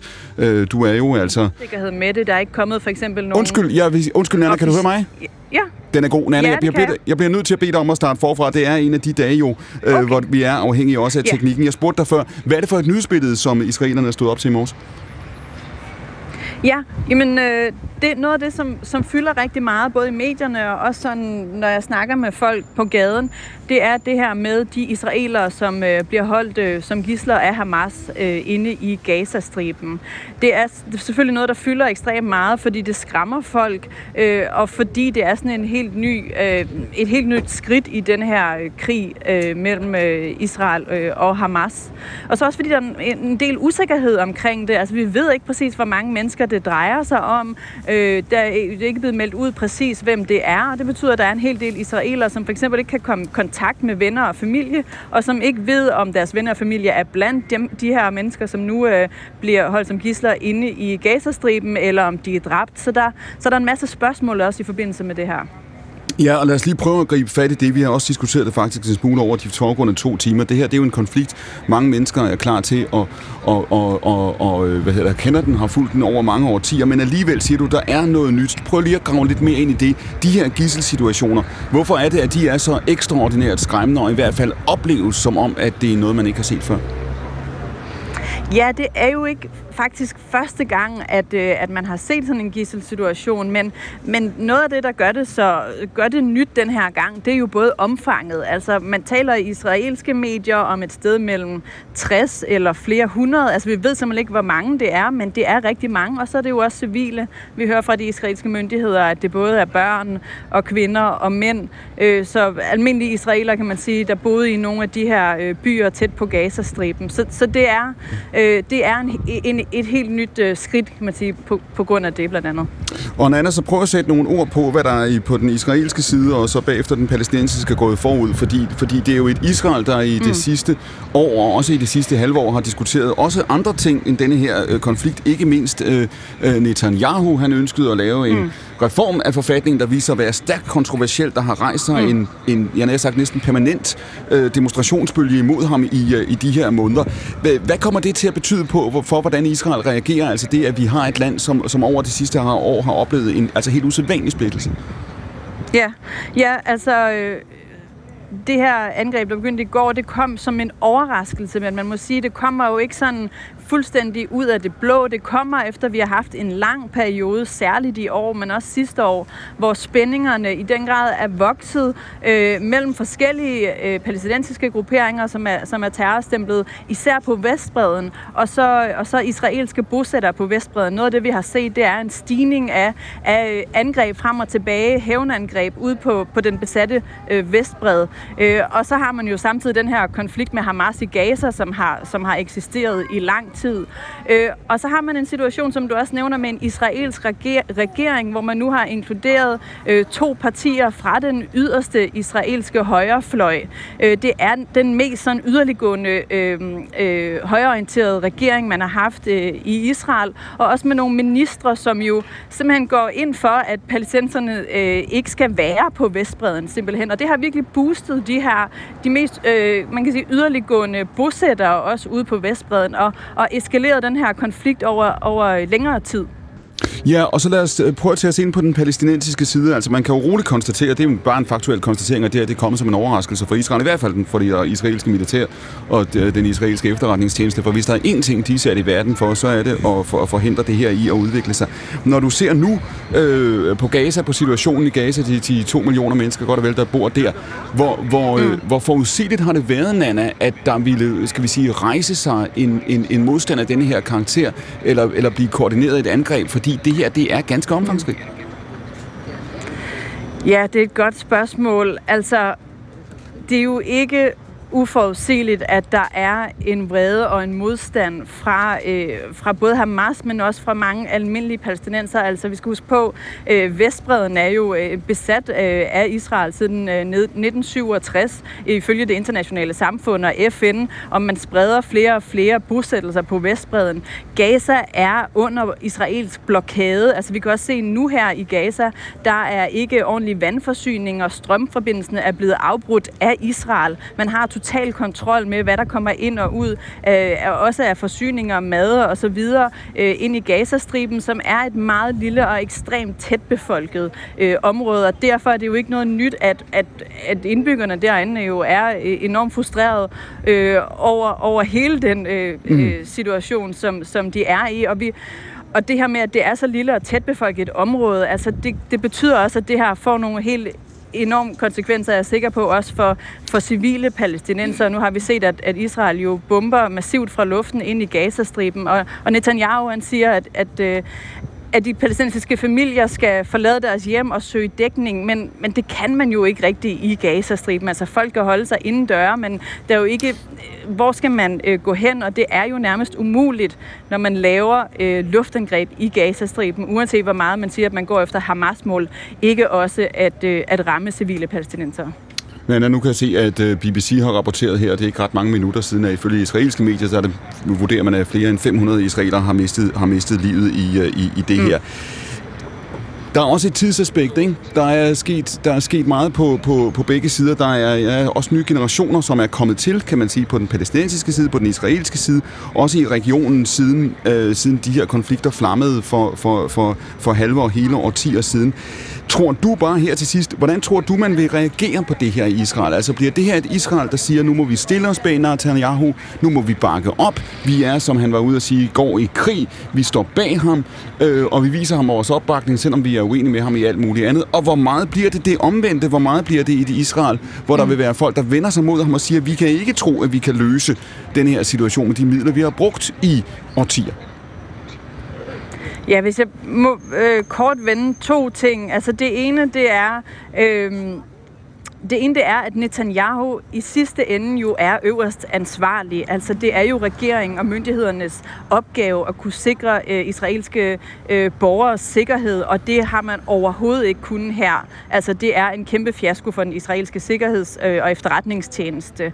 Så, så der vil øh, komme noget diskussion. Man kan høre det allerede, når man taler med folk på gaden og tænder en mikrofon, at folk spørger sig selv, hvordan kunne det her øh, overhovedet ske? På det, at, på det andet ben vil jeg sige, vi ser også også nu en opposition i Israel, som siger, lige nu er der ikke noget, der hedder opposition og regering, lige nu øh, står man sammen. Og nogle af de mennesker, jeg har talt med i dag, det er unge, liberale israelere, som har taget del i de her demonstrationer mm. imod Netanyahu, mm. øh, som nu siger, at øh, nu vil de se hårdt mod hårdt. Altså nu er, giver de ligesom, øh, dem jeg har talt med i hvert fald, opbakning til, at man virkelig går massivt ind, øh, også i Gaza. Øh, og de siger, at de ønsker selvfølgelig ikke, at der er nogen civile palæstinenser, der skal komme til skade, men det fylder så utrolig meget lige nu, det her med, hvor, hvor mange israelere, der er kommet til skade, hvor mange, der er dræbte, og hvor mange, der lige nu bliver holdt som gisler. Så sådan en stemning, også hos dem, der før har stået mod Netanyahu af, at, øh, at, ja, at nu kan den næsten ikke få nok i forhold til hævnangreb. Nana Mus, tusind tak for dine minutter. Pas nu godt på dig selv direkte med os fra Tel Aviv, Danmarks Radios Nana Mus. Vi er jo altså gået ind i den tredje time af søndagens akkurat. Programmet er udvidet på grund af den situation, som har rejst sig. Det er 50 år for Yom Kippur-krigen. Den tog Israel på sengen for et halvt århundrede siden. Og det spørgsmål, jeg ved ikke engang, om det er et spørgsmål, det der jo til synligheden er sket, så som vi kan konstatere, at det samme er sket i går morges. Man taler om hundreder af døde på begge sider, ifølge de rapporter, vi har. Zainab Nasrati, du er tidligere vært på 24-7. Programmet hedder Det, vi muslimer taler om. Du er øh, klummeskribent. Hvad er det, vi er vidner til nu? Vi vidner, at efter 16 år, hvor Gaza har øh, været belejret fra land, fra vand og fra luftside, øh, endelig yder modstand, og den modstand er fuldkommen berettiget. Det vil sige, alt hvad der er sket, alt hvad Hamas har gjort, siger du også inden for de sidste 24 timer, det er fuldstændig berettiget? Fuldkommen. Hvorfor? Det er berettiget, fordi det er en øh, besættelsesmagt, der møder modstand. Hamas er en modstandsbevægelse øh, blandet med civile, og den, den måde, vi taler om den her blandede skare af Hamas versus civile, vi skal huske på, at alle, der er Hamas i dag, har været børn, har været palæstinenser, der igennem mange år har oplevet forældre, søskende og børn blive slået ihjel. Den modstand er fuldkommen forventet. Og når modstanden, som vi kan se på alle mulige rapporter uafhængigt af hinanden her nu, betyder, at civile bliver kidnappet og civile bliver øh, slået ihjel, er den så også retfærdig? Civile på begge sider er øh, en, en kausalitet øh, i den her krig, og vi skal kalde en spade for en spade, for måden vi taler om Israel-Palæstina er helt ude af proportioner. Det er ikke en ligeværdig konflikt. Israels grundlag, hele eksistensgrundlaget, er en ulovlig besættelsesmagt. Er det, er det retfærdigt, Sanna, hvis, hvis øh, militante krigere fra Gaza slår israelske civile ihjel? Naturligvis er det ikke retfærdigt at slå civile ihjel. Det er ikke det, der er min pointe. Er det legitimt? stadig ikke legitimt, at man slår civile ihjel. Det er ikke det, der er min pointe. Men er det ikke det, Men kau- jeg siger, at kausaliteterne i krigen er fuldkommen legitimt. Hvad mener du med kausalitet? At, øh, at nu møder, møder ulovlig besættelsesmagt modstand. Og det er noget, vi, øh, vi skal støtte op om og forsvare. Men vil du forsvare drab på civile? Nej, men det er der, jeg siger, der er en, øh, en vigtig skældning. Det er ikke drabene på civile, og det er heller ikke øh, dem, som der skal ydes modstand mod. Men den ulovlige besættelsesmagt, den er fuldkommen legitim. Modstand mod den. Ja. Finn Rodejski, du er medlem af borgerrepræsentationen for Dansk øh, Folkeparti. Du er regionsrådsmedlem, forhåndværende formand for det mosaiske trosamfund. Det, at palæstinenserne går til kamp mod det, de anser for en besættelsesmagt, er det legitimt?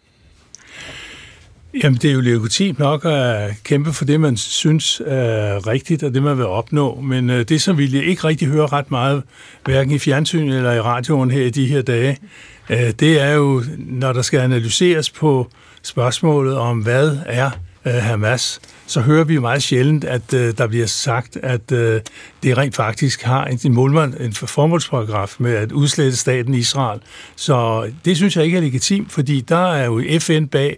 FN har jo været med til at oprette den jødiske stat, og øh, det er ret vigtigt for debatten, at man dels øh, er opmærksom på, hvad det er for noget, de står for, og dels synes jeg også, at det er væsentligt, at øh, man hele tiden nævner også her i dag, at øh, det, man kalder en blokade af Gaza, altså man, man nævner ikke, at det rent faktisk er således, at, øh, at Gaza jo selvfølgelig er indlukket, det er helt korrekt, men det er jo indlukket, fordi at både Ægypten og Israel øh, har adgangen til at spærre indgangen til øh, Gaza.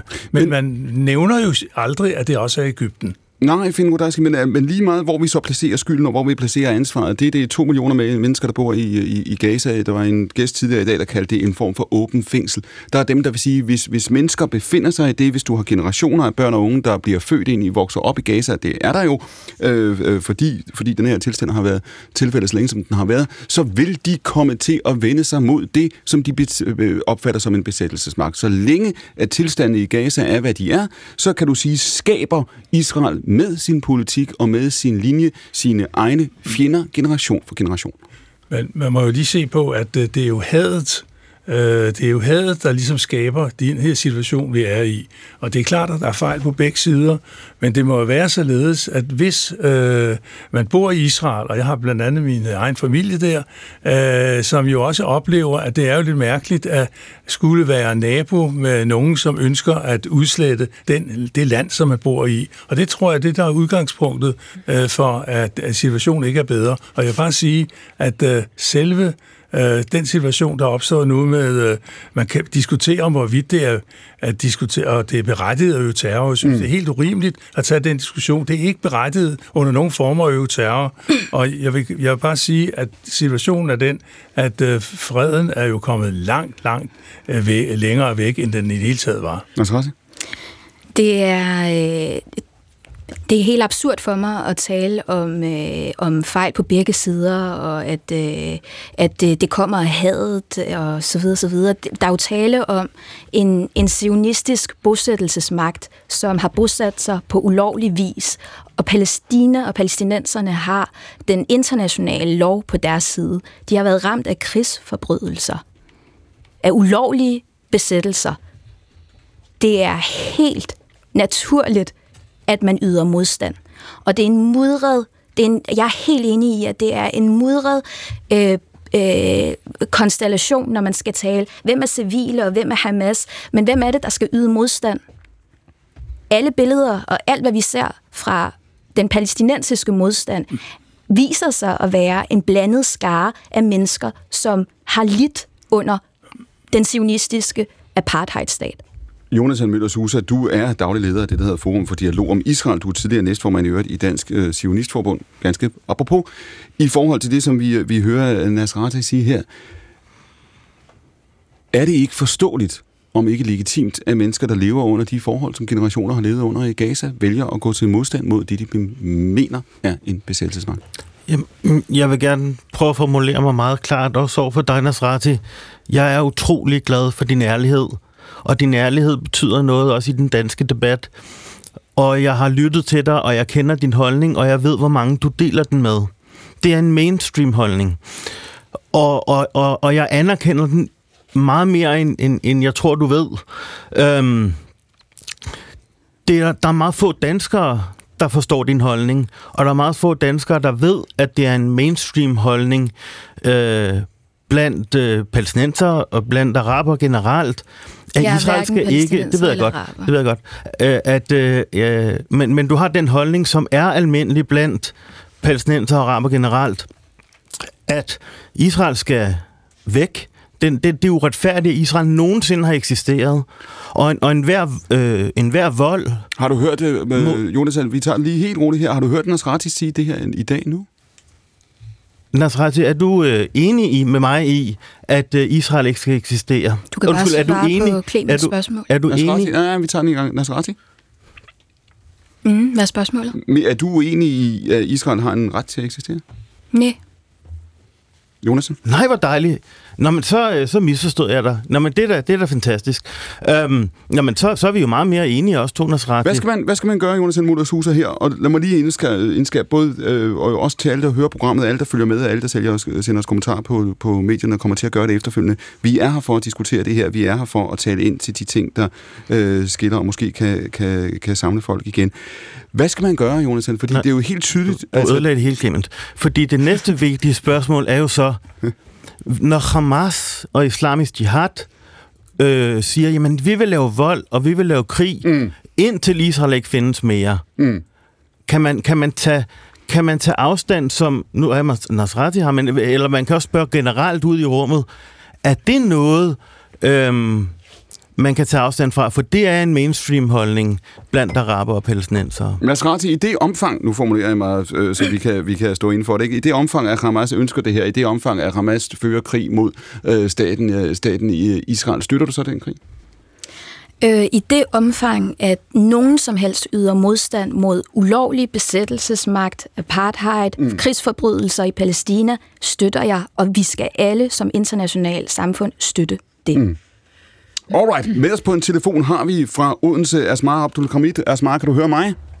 Det kan jeg fra Sjælland, yes. Åh, fra Sjælland. Undskyld. Jeg troede, det var... det er helt okay. jeg troede, det var, jeg troede, det var Odense. Godt, det er godt, at du kan høre os, og det er godt, at du er med, Asmar. Nu spurgte jeg før her, vi, øh, vi hørte uh, Nana Mus beskrive, hvad er det, der er gået forud for det her, både på den israelske og på den palæstinensiske side. Det er tydeligt, at der i Israel er overraskelse. Det har der jo været, uh, også over det sidste døgn.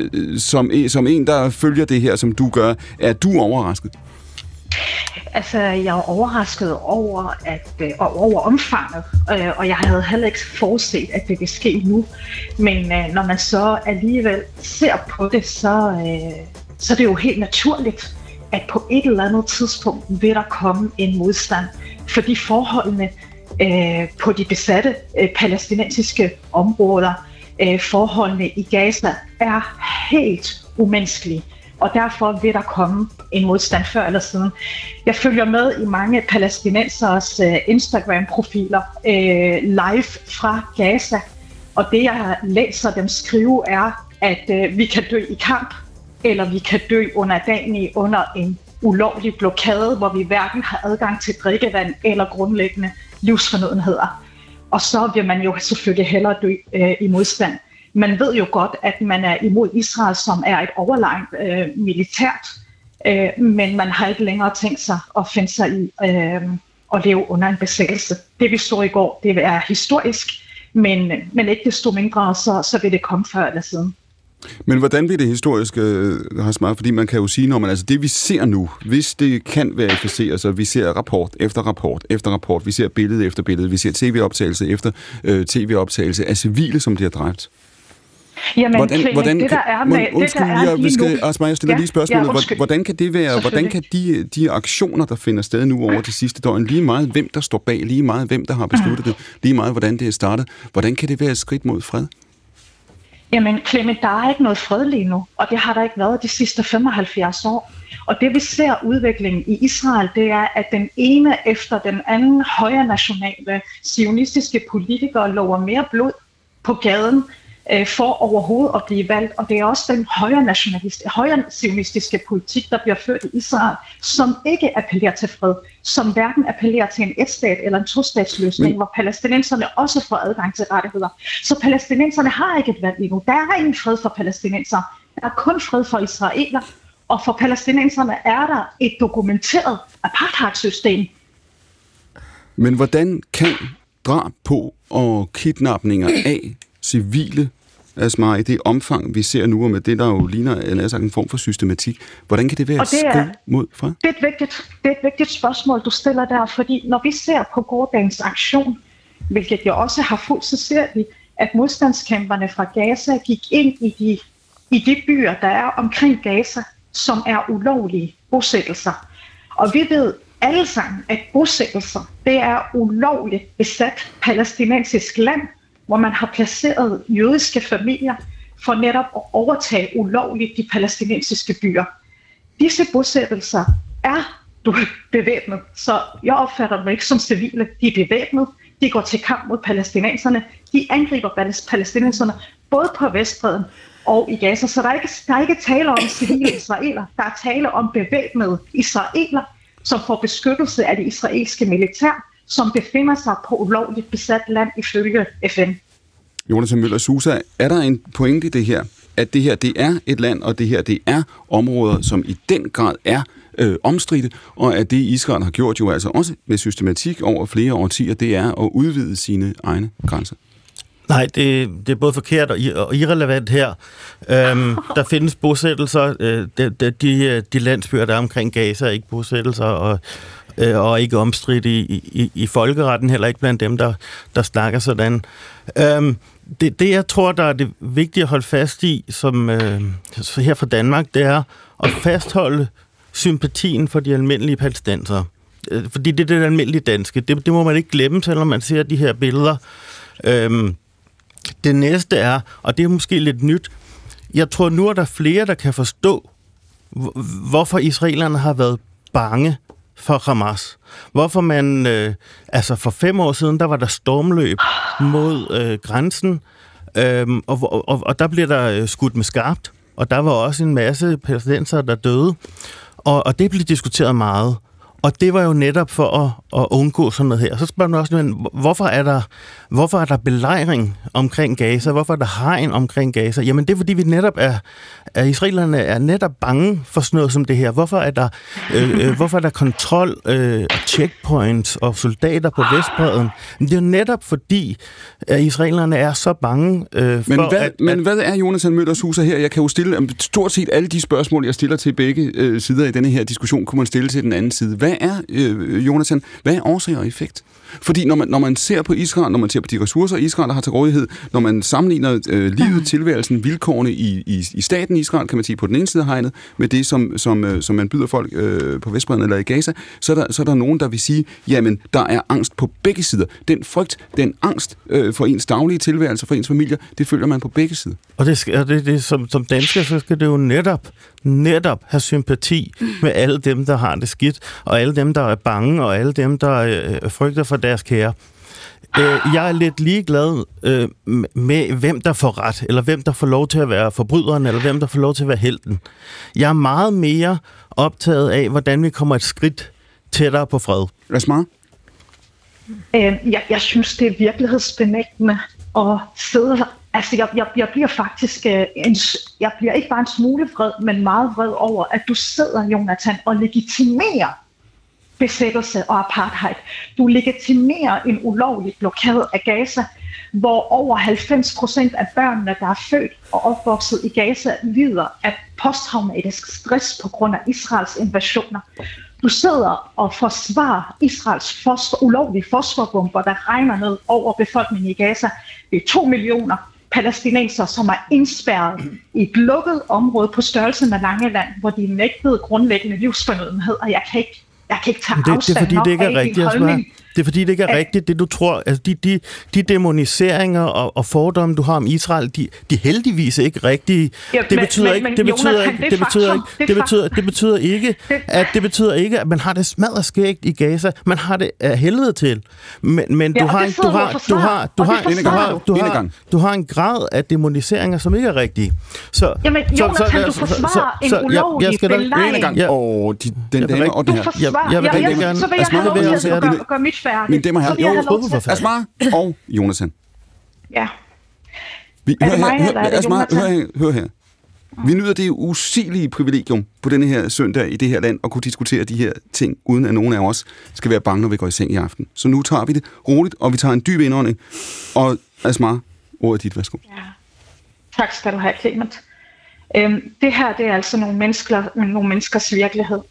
Øhm, når vi taler om belejringen af Gaza på 16 år, og vi taler om en ulovlig besættelse af Palæstina i år 75, og vi taler om en dokumenteret, det er ikke bare noget, jeg sidder og finder på, Jonathan og andre, det her, vi taler om en dokumenteret besættelse af apartheid.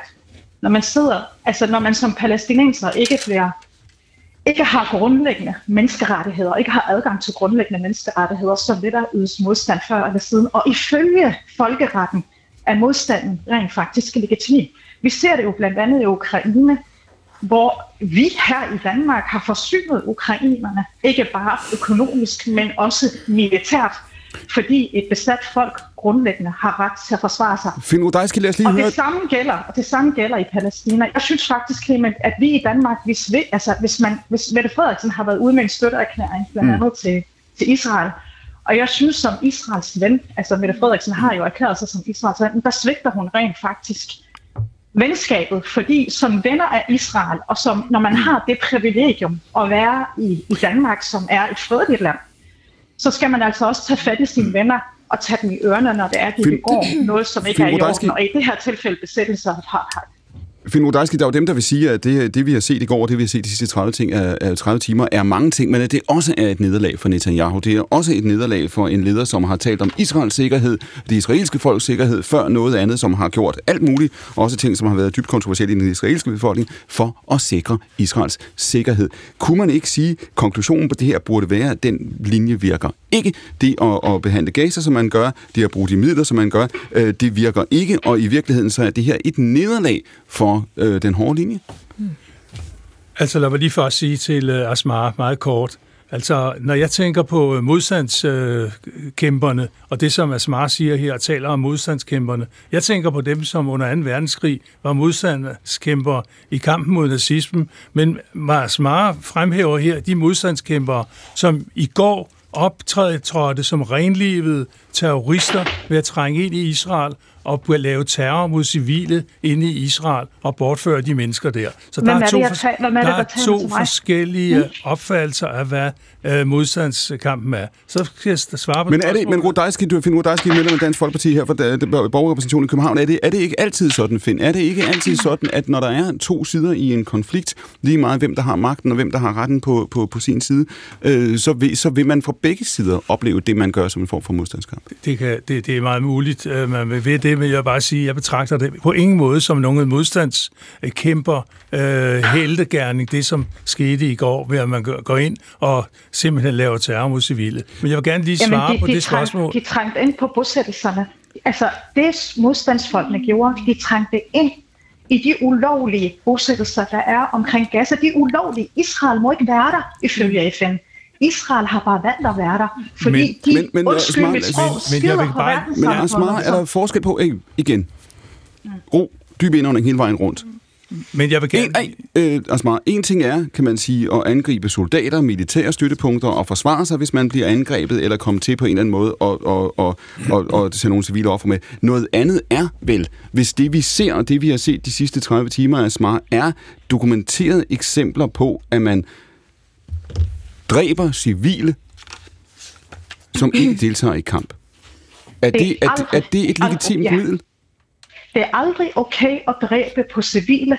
Det vi så i går, det er, at modstandsfolk, de trængte ind i bosættelser. Bosættelserne ved vi, Clement. Altså, jeg har fulgt med i mange, mange år. De er bevæbnet. De er bevæbnet. Bosæ- I bosættelserne er man bevæbnet. Og man har støtte fra det israelske militær, og man yder beskyttelse fra det Så betragter du en hver, nu, altså, betragter du en hver Asmar, betragter du et hvert mm. barn, en hver kvinde, bevæbnet, eller ej, prøv at høre, i de bosættelser, betragter du dem som et legitimt kampmål? Nej, nej, nej. Prøv at høre, hvad jeg siger. Hvis man er bosættelser, man, man er bosættelser, altså det er jo det internationale udtryk, men, men reelt er man jo besætter. Det er jo det, man er. Man har, sat, man har besat palæstinensiske byer rundt omkring i Gaza. Ifølge FN har Israel ikke ret til at besætte de byer. De skal ud af de byer. Det er palæstinensisk jord, det er palæstinensisk land. Siger du... Modstandsfolkene trænger derind, men de, bes, de besættere, der er der, Clement, de er bevæbnet. De er bevæbnet. Altså, de er en del af den israelske, altså de er en- del af den israelske Asmar, hvilken, hvilken øh, baggrund har du? Hvilken baggrund? Du hører her, vi taler om hundredvis af dræbte på begge sider. Vi taler om en dybt alvorlig situation. Absolut. Har- hvilken og vi bag- taler om 75 Asmar, års besættelse, ja. Det er det, vi taler om også. Vi Kan kan, du- jo ikke se på sekund. den her situation isoleret set. Ser, ser, ser du nogen som helst form for dokumentation for, at de mennesker, der har mistet livet, civile, altså ikke medlemmer af det israelske øh, forsvar eller forsvarsstyrker, ser du nogen som helst dokumentation for, at dem, der har mistet livet de sidste 30 timer, har været bevæbnet? Vi ved, Clement, vi ved, at Prøv at svare på- besætterne prøv at svare- er bevæbnet. Jamen, jamen, Cle- Clement, Clement, du kan ikke stille sådan et spørgsmål på den måde. Ja, nej, sort-hvid. Sådan hænger verden ikke sammen i Palæstina. Jo, jo, sådan hænger- Altså, verden er meget sjældent sort-hvid. Det er den ikke. Vi ved, besætterne, bosættelserne, som de bliver kaldt, de er bevæbnet i Palæstina. Vi har set utallige angreb fra besætterne mod de Øh, palæstinensiske det, sagde du, det sagde du før. Vestbredden. Yes, det, det sagde du før. Kan, kan, mm. Har du set nogen dokumentation for, at de mennesker, der har mistet livet, i øvrigt på begge sider de ja, sidste jeg har set videoer derfra, absolut ja, at de er bevæbnet og skyder vilkårligt og Og så spørger jeg dig igen, og betyder, er, er konsekvensen. Asmar, er konsekvensen af det, du siger nu, er konsekvensen, at du siger, at alle, der bor i de her bosættelser, er legitime mål? Nej, jeg siger okay. Ikke, at alle er legitime mål. Nej, det kan Okay. jeg aldrig finde på, og jeg kunne aldrig nogensinde forsvare drab på civile. Okay. Men det vi ved lige nu, Clement, det er, at det, altså de facto, de må, de har besat palæstinensisk jord ifølge FN, de må slet ikke være der. Det, er siger ulovligt. socialrådgiver Asma Abdul Hamid, som jo altså er med os på en telefonlinje. Det her det er en tredje time af Akkurat. Vi har stadigvæk god tid tilbage. Vi har også mange gæster, vi ikke har hørt fra. Vi står her, hvis nogen skulle være i tvivl, i anledning af den situation, som jo altså har udviklet sig siden i går morges. Der blev grænsen mellem Gaza og Israel, kan man sige, brudt, i hvert fald til de israelske myndigheders overraskelse. Vi har set militante strømme ud fra Gaza. Vi har set dem kidnappe og dræbe i et uhørt omfang, tror jeg godt, man kan sige, civil på den israelske side. I hvert fald det, som Israel siger er civil. Og så har vi jo altså set raketterne flyve frem og tilbage over begge grænser. Tabstallene er usædvanlige, derfor diskuterer vi det. Men der er også perspektiver her, som i virkeligheden er jeg har nær sagt lige så alvorlige i hvert fald, når man ser frem på det lange sigt. Christian Morrison, du har arbejdet med udenrigspolitik i årtier. Du sagde til mig her, før vi, øh, vi gik på. Det, som man frygter nu, og det, det kan være et absurd ord at bruge, når man ser på voldsomheden i de begivenheder,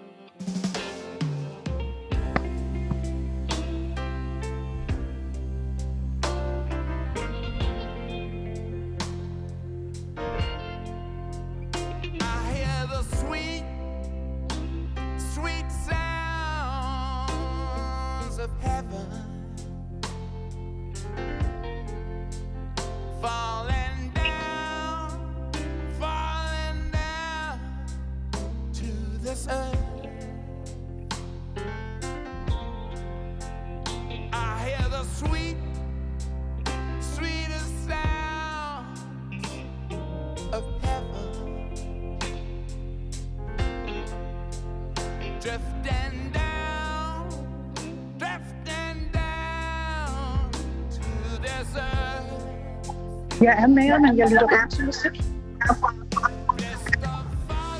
Ej, hvor er det ærgerligt. Kommer det i orden?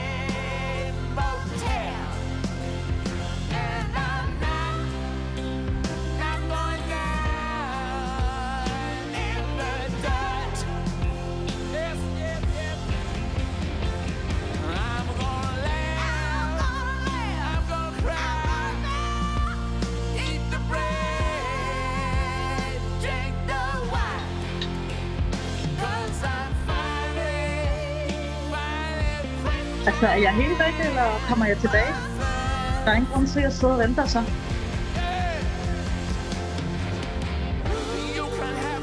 Hallo?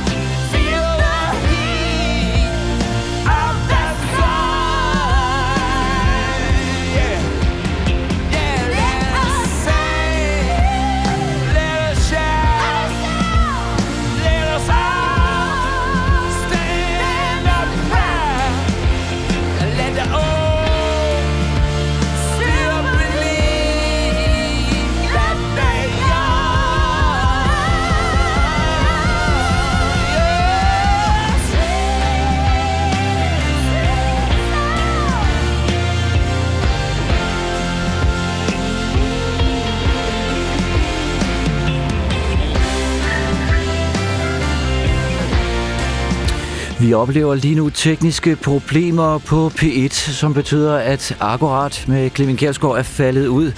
Vi vender tilbage hurtigst muligt. Vi er i gang med at løse problemet.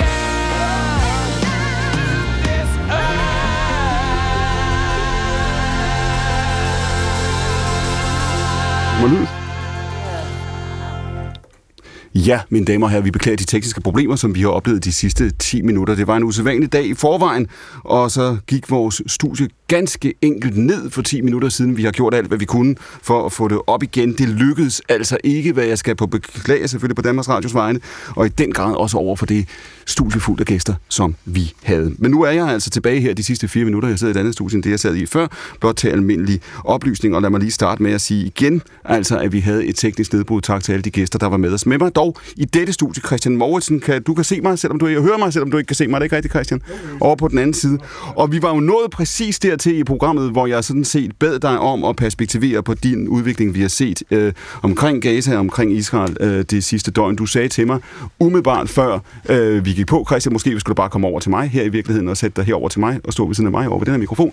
Du sagde til mig umiddelbart før vi, øh, vi startede udsendelsen, øh, eskalation. Og det, som jeg sagde før, da vi mistede signalet, det var jo, at jeg sagde, det er et sjovt ord at bruge øh, efter et døgn, hvor vi har set så massive tabstal, som vi har set på, på begge sider. Hvad er det, du frygter i, øh, i konflikten nu? Jamen, jeg frygter den øh, spænding, som har været bygget op igen mange, mange, mange år.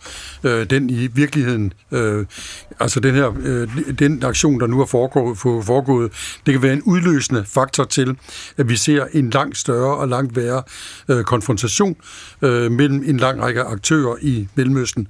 Og her tænker jeg selvfølgelig på i første omgang Hezbollah øh, i Libanon, som jo ja, til morgen øh, kan, ellers, øh, affyrer en del mortergranater imod Israel og imod øh, Golanhøjderne, som i sig selv er meget omstridte. Øhm, øh, og så den eskalering kan jo komme til at fortsætte, således at vi ser uro rundt omkring i andre steder. Vi har lige netop set to israelske turister blive skuddræbt øh, i Alexandria i Ægypten.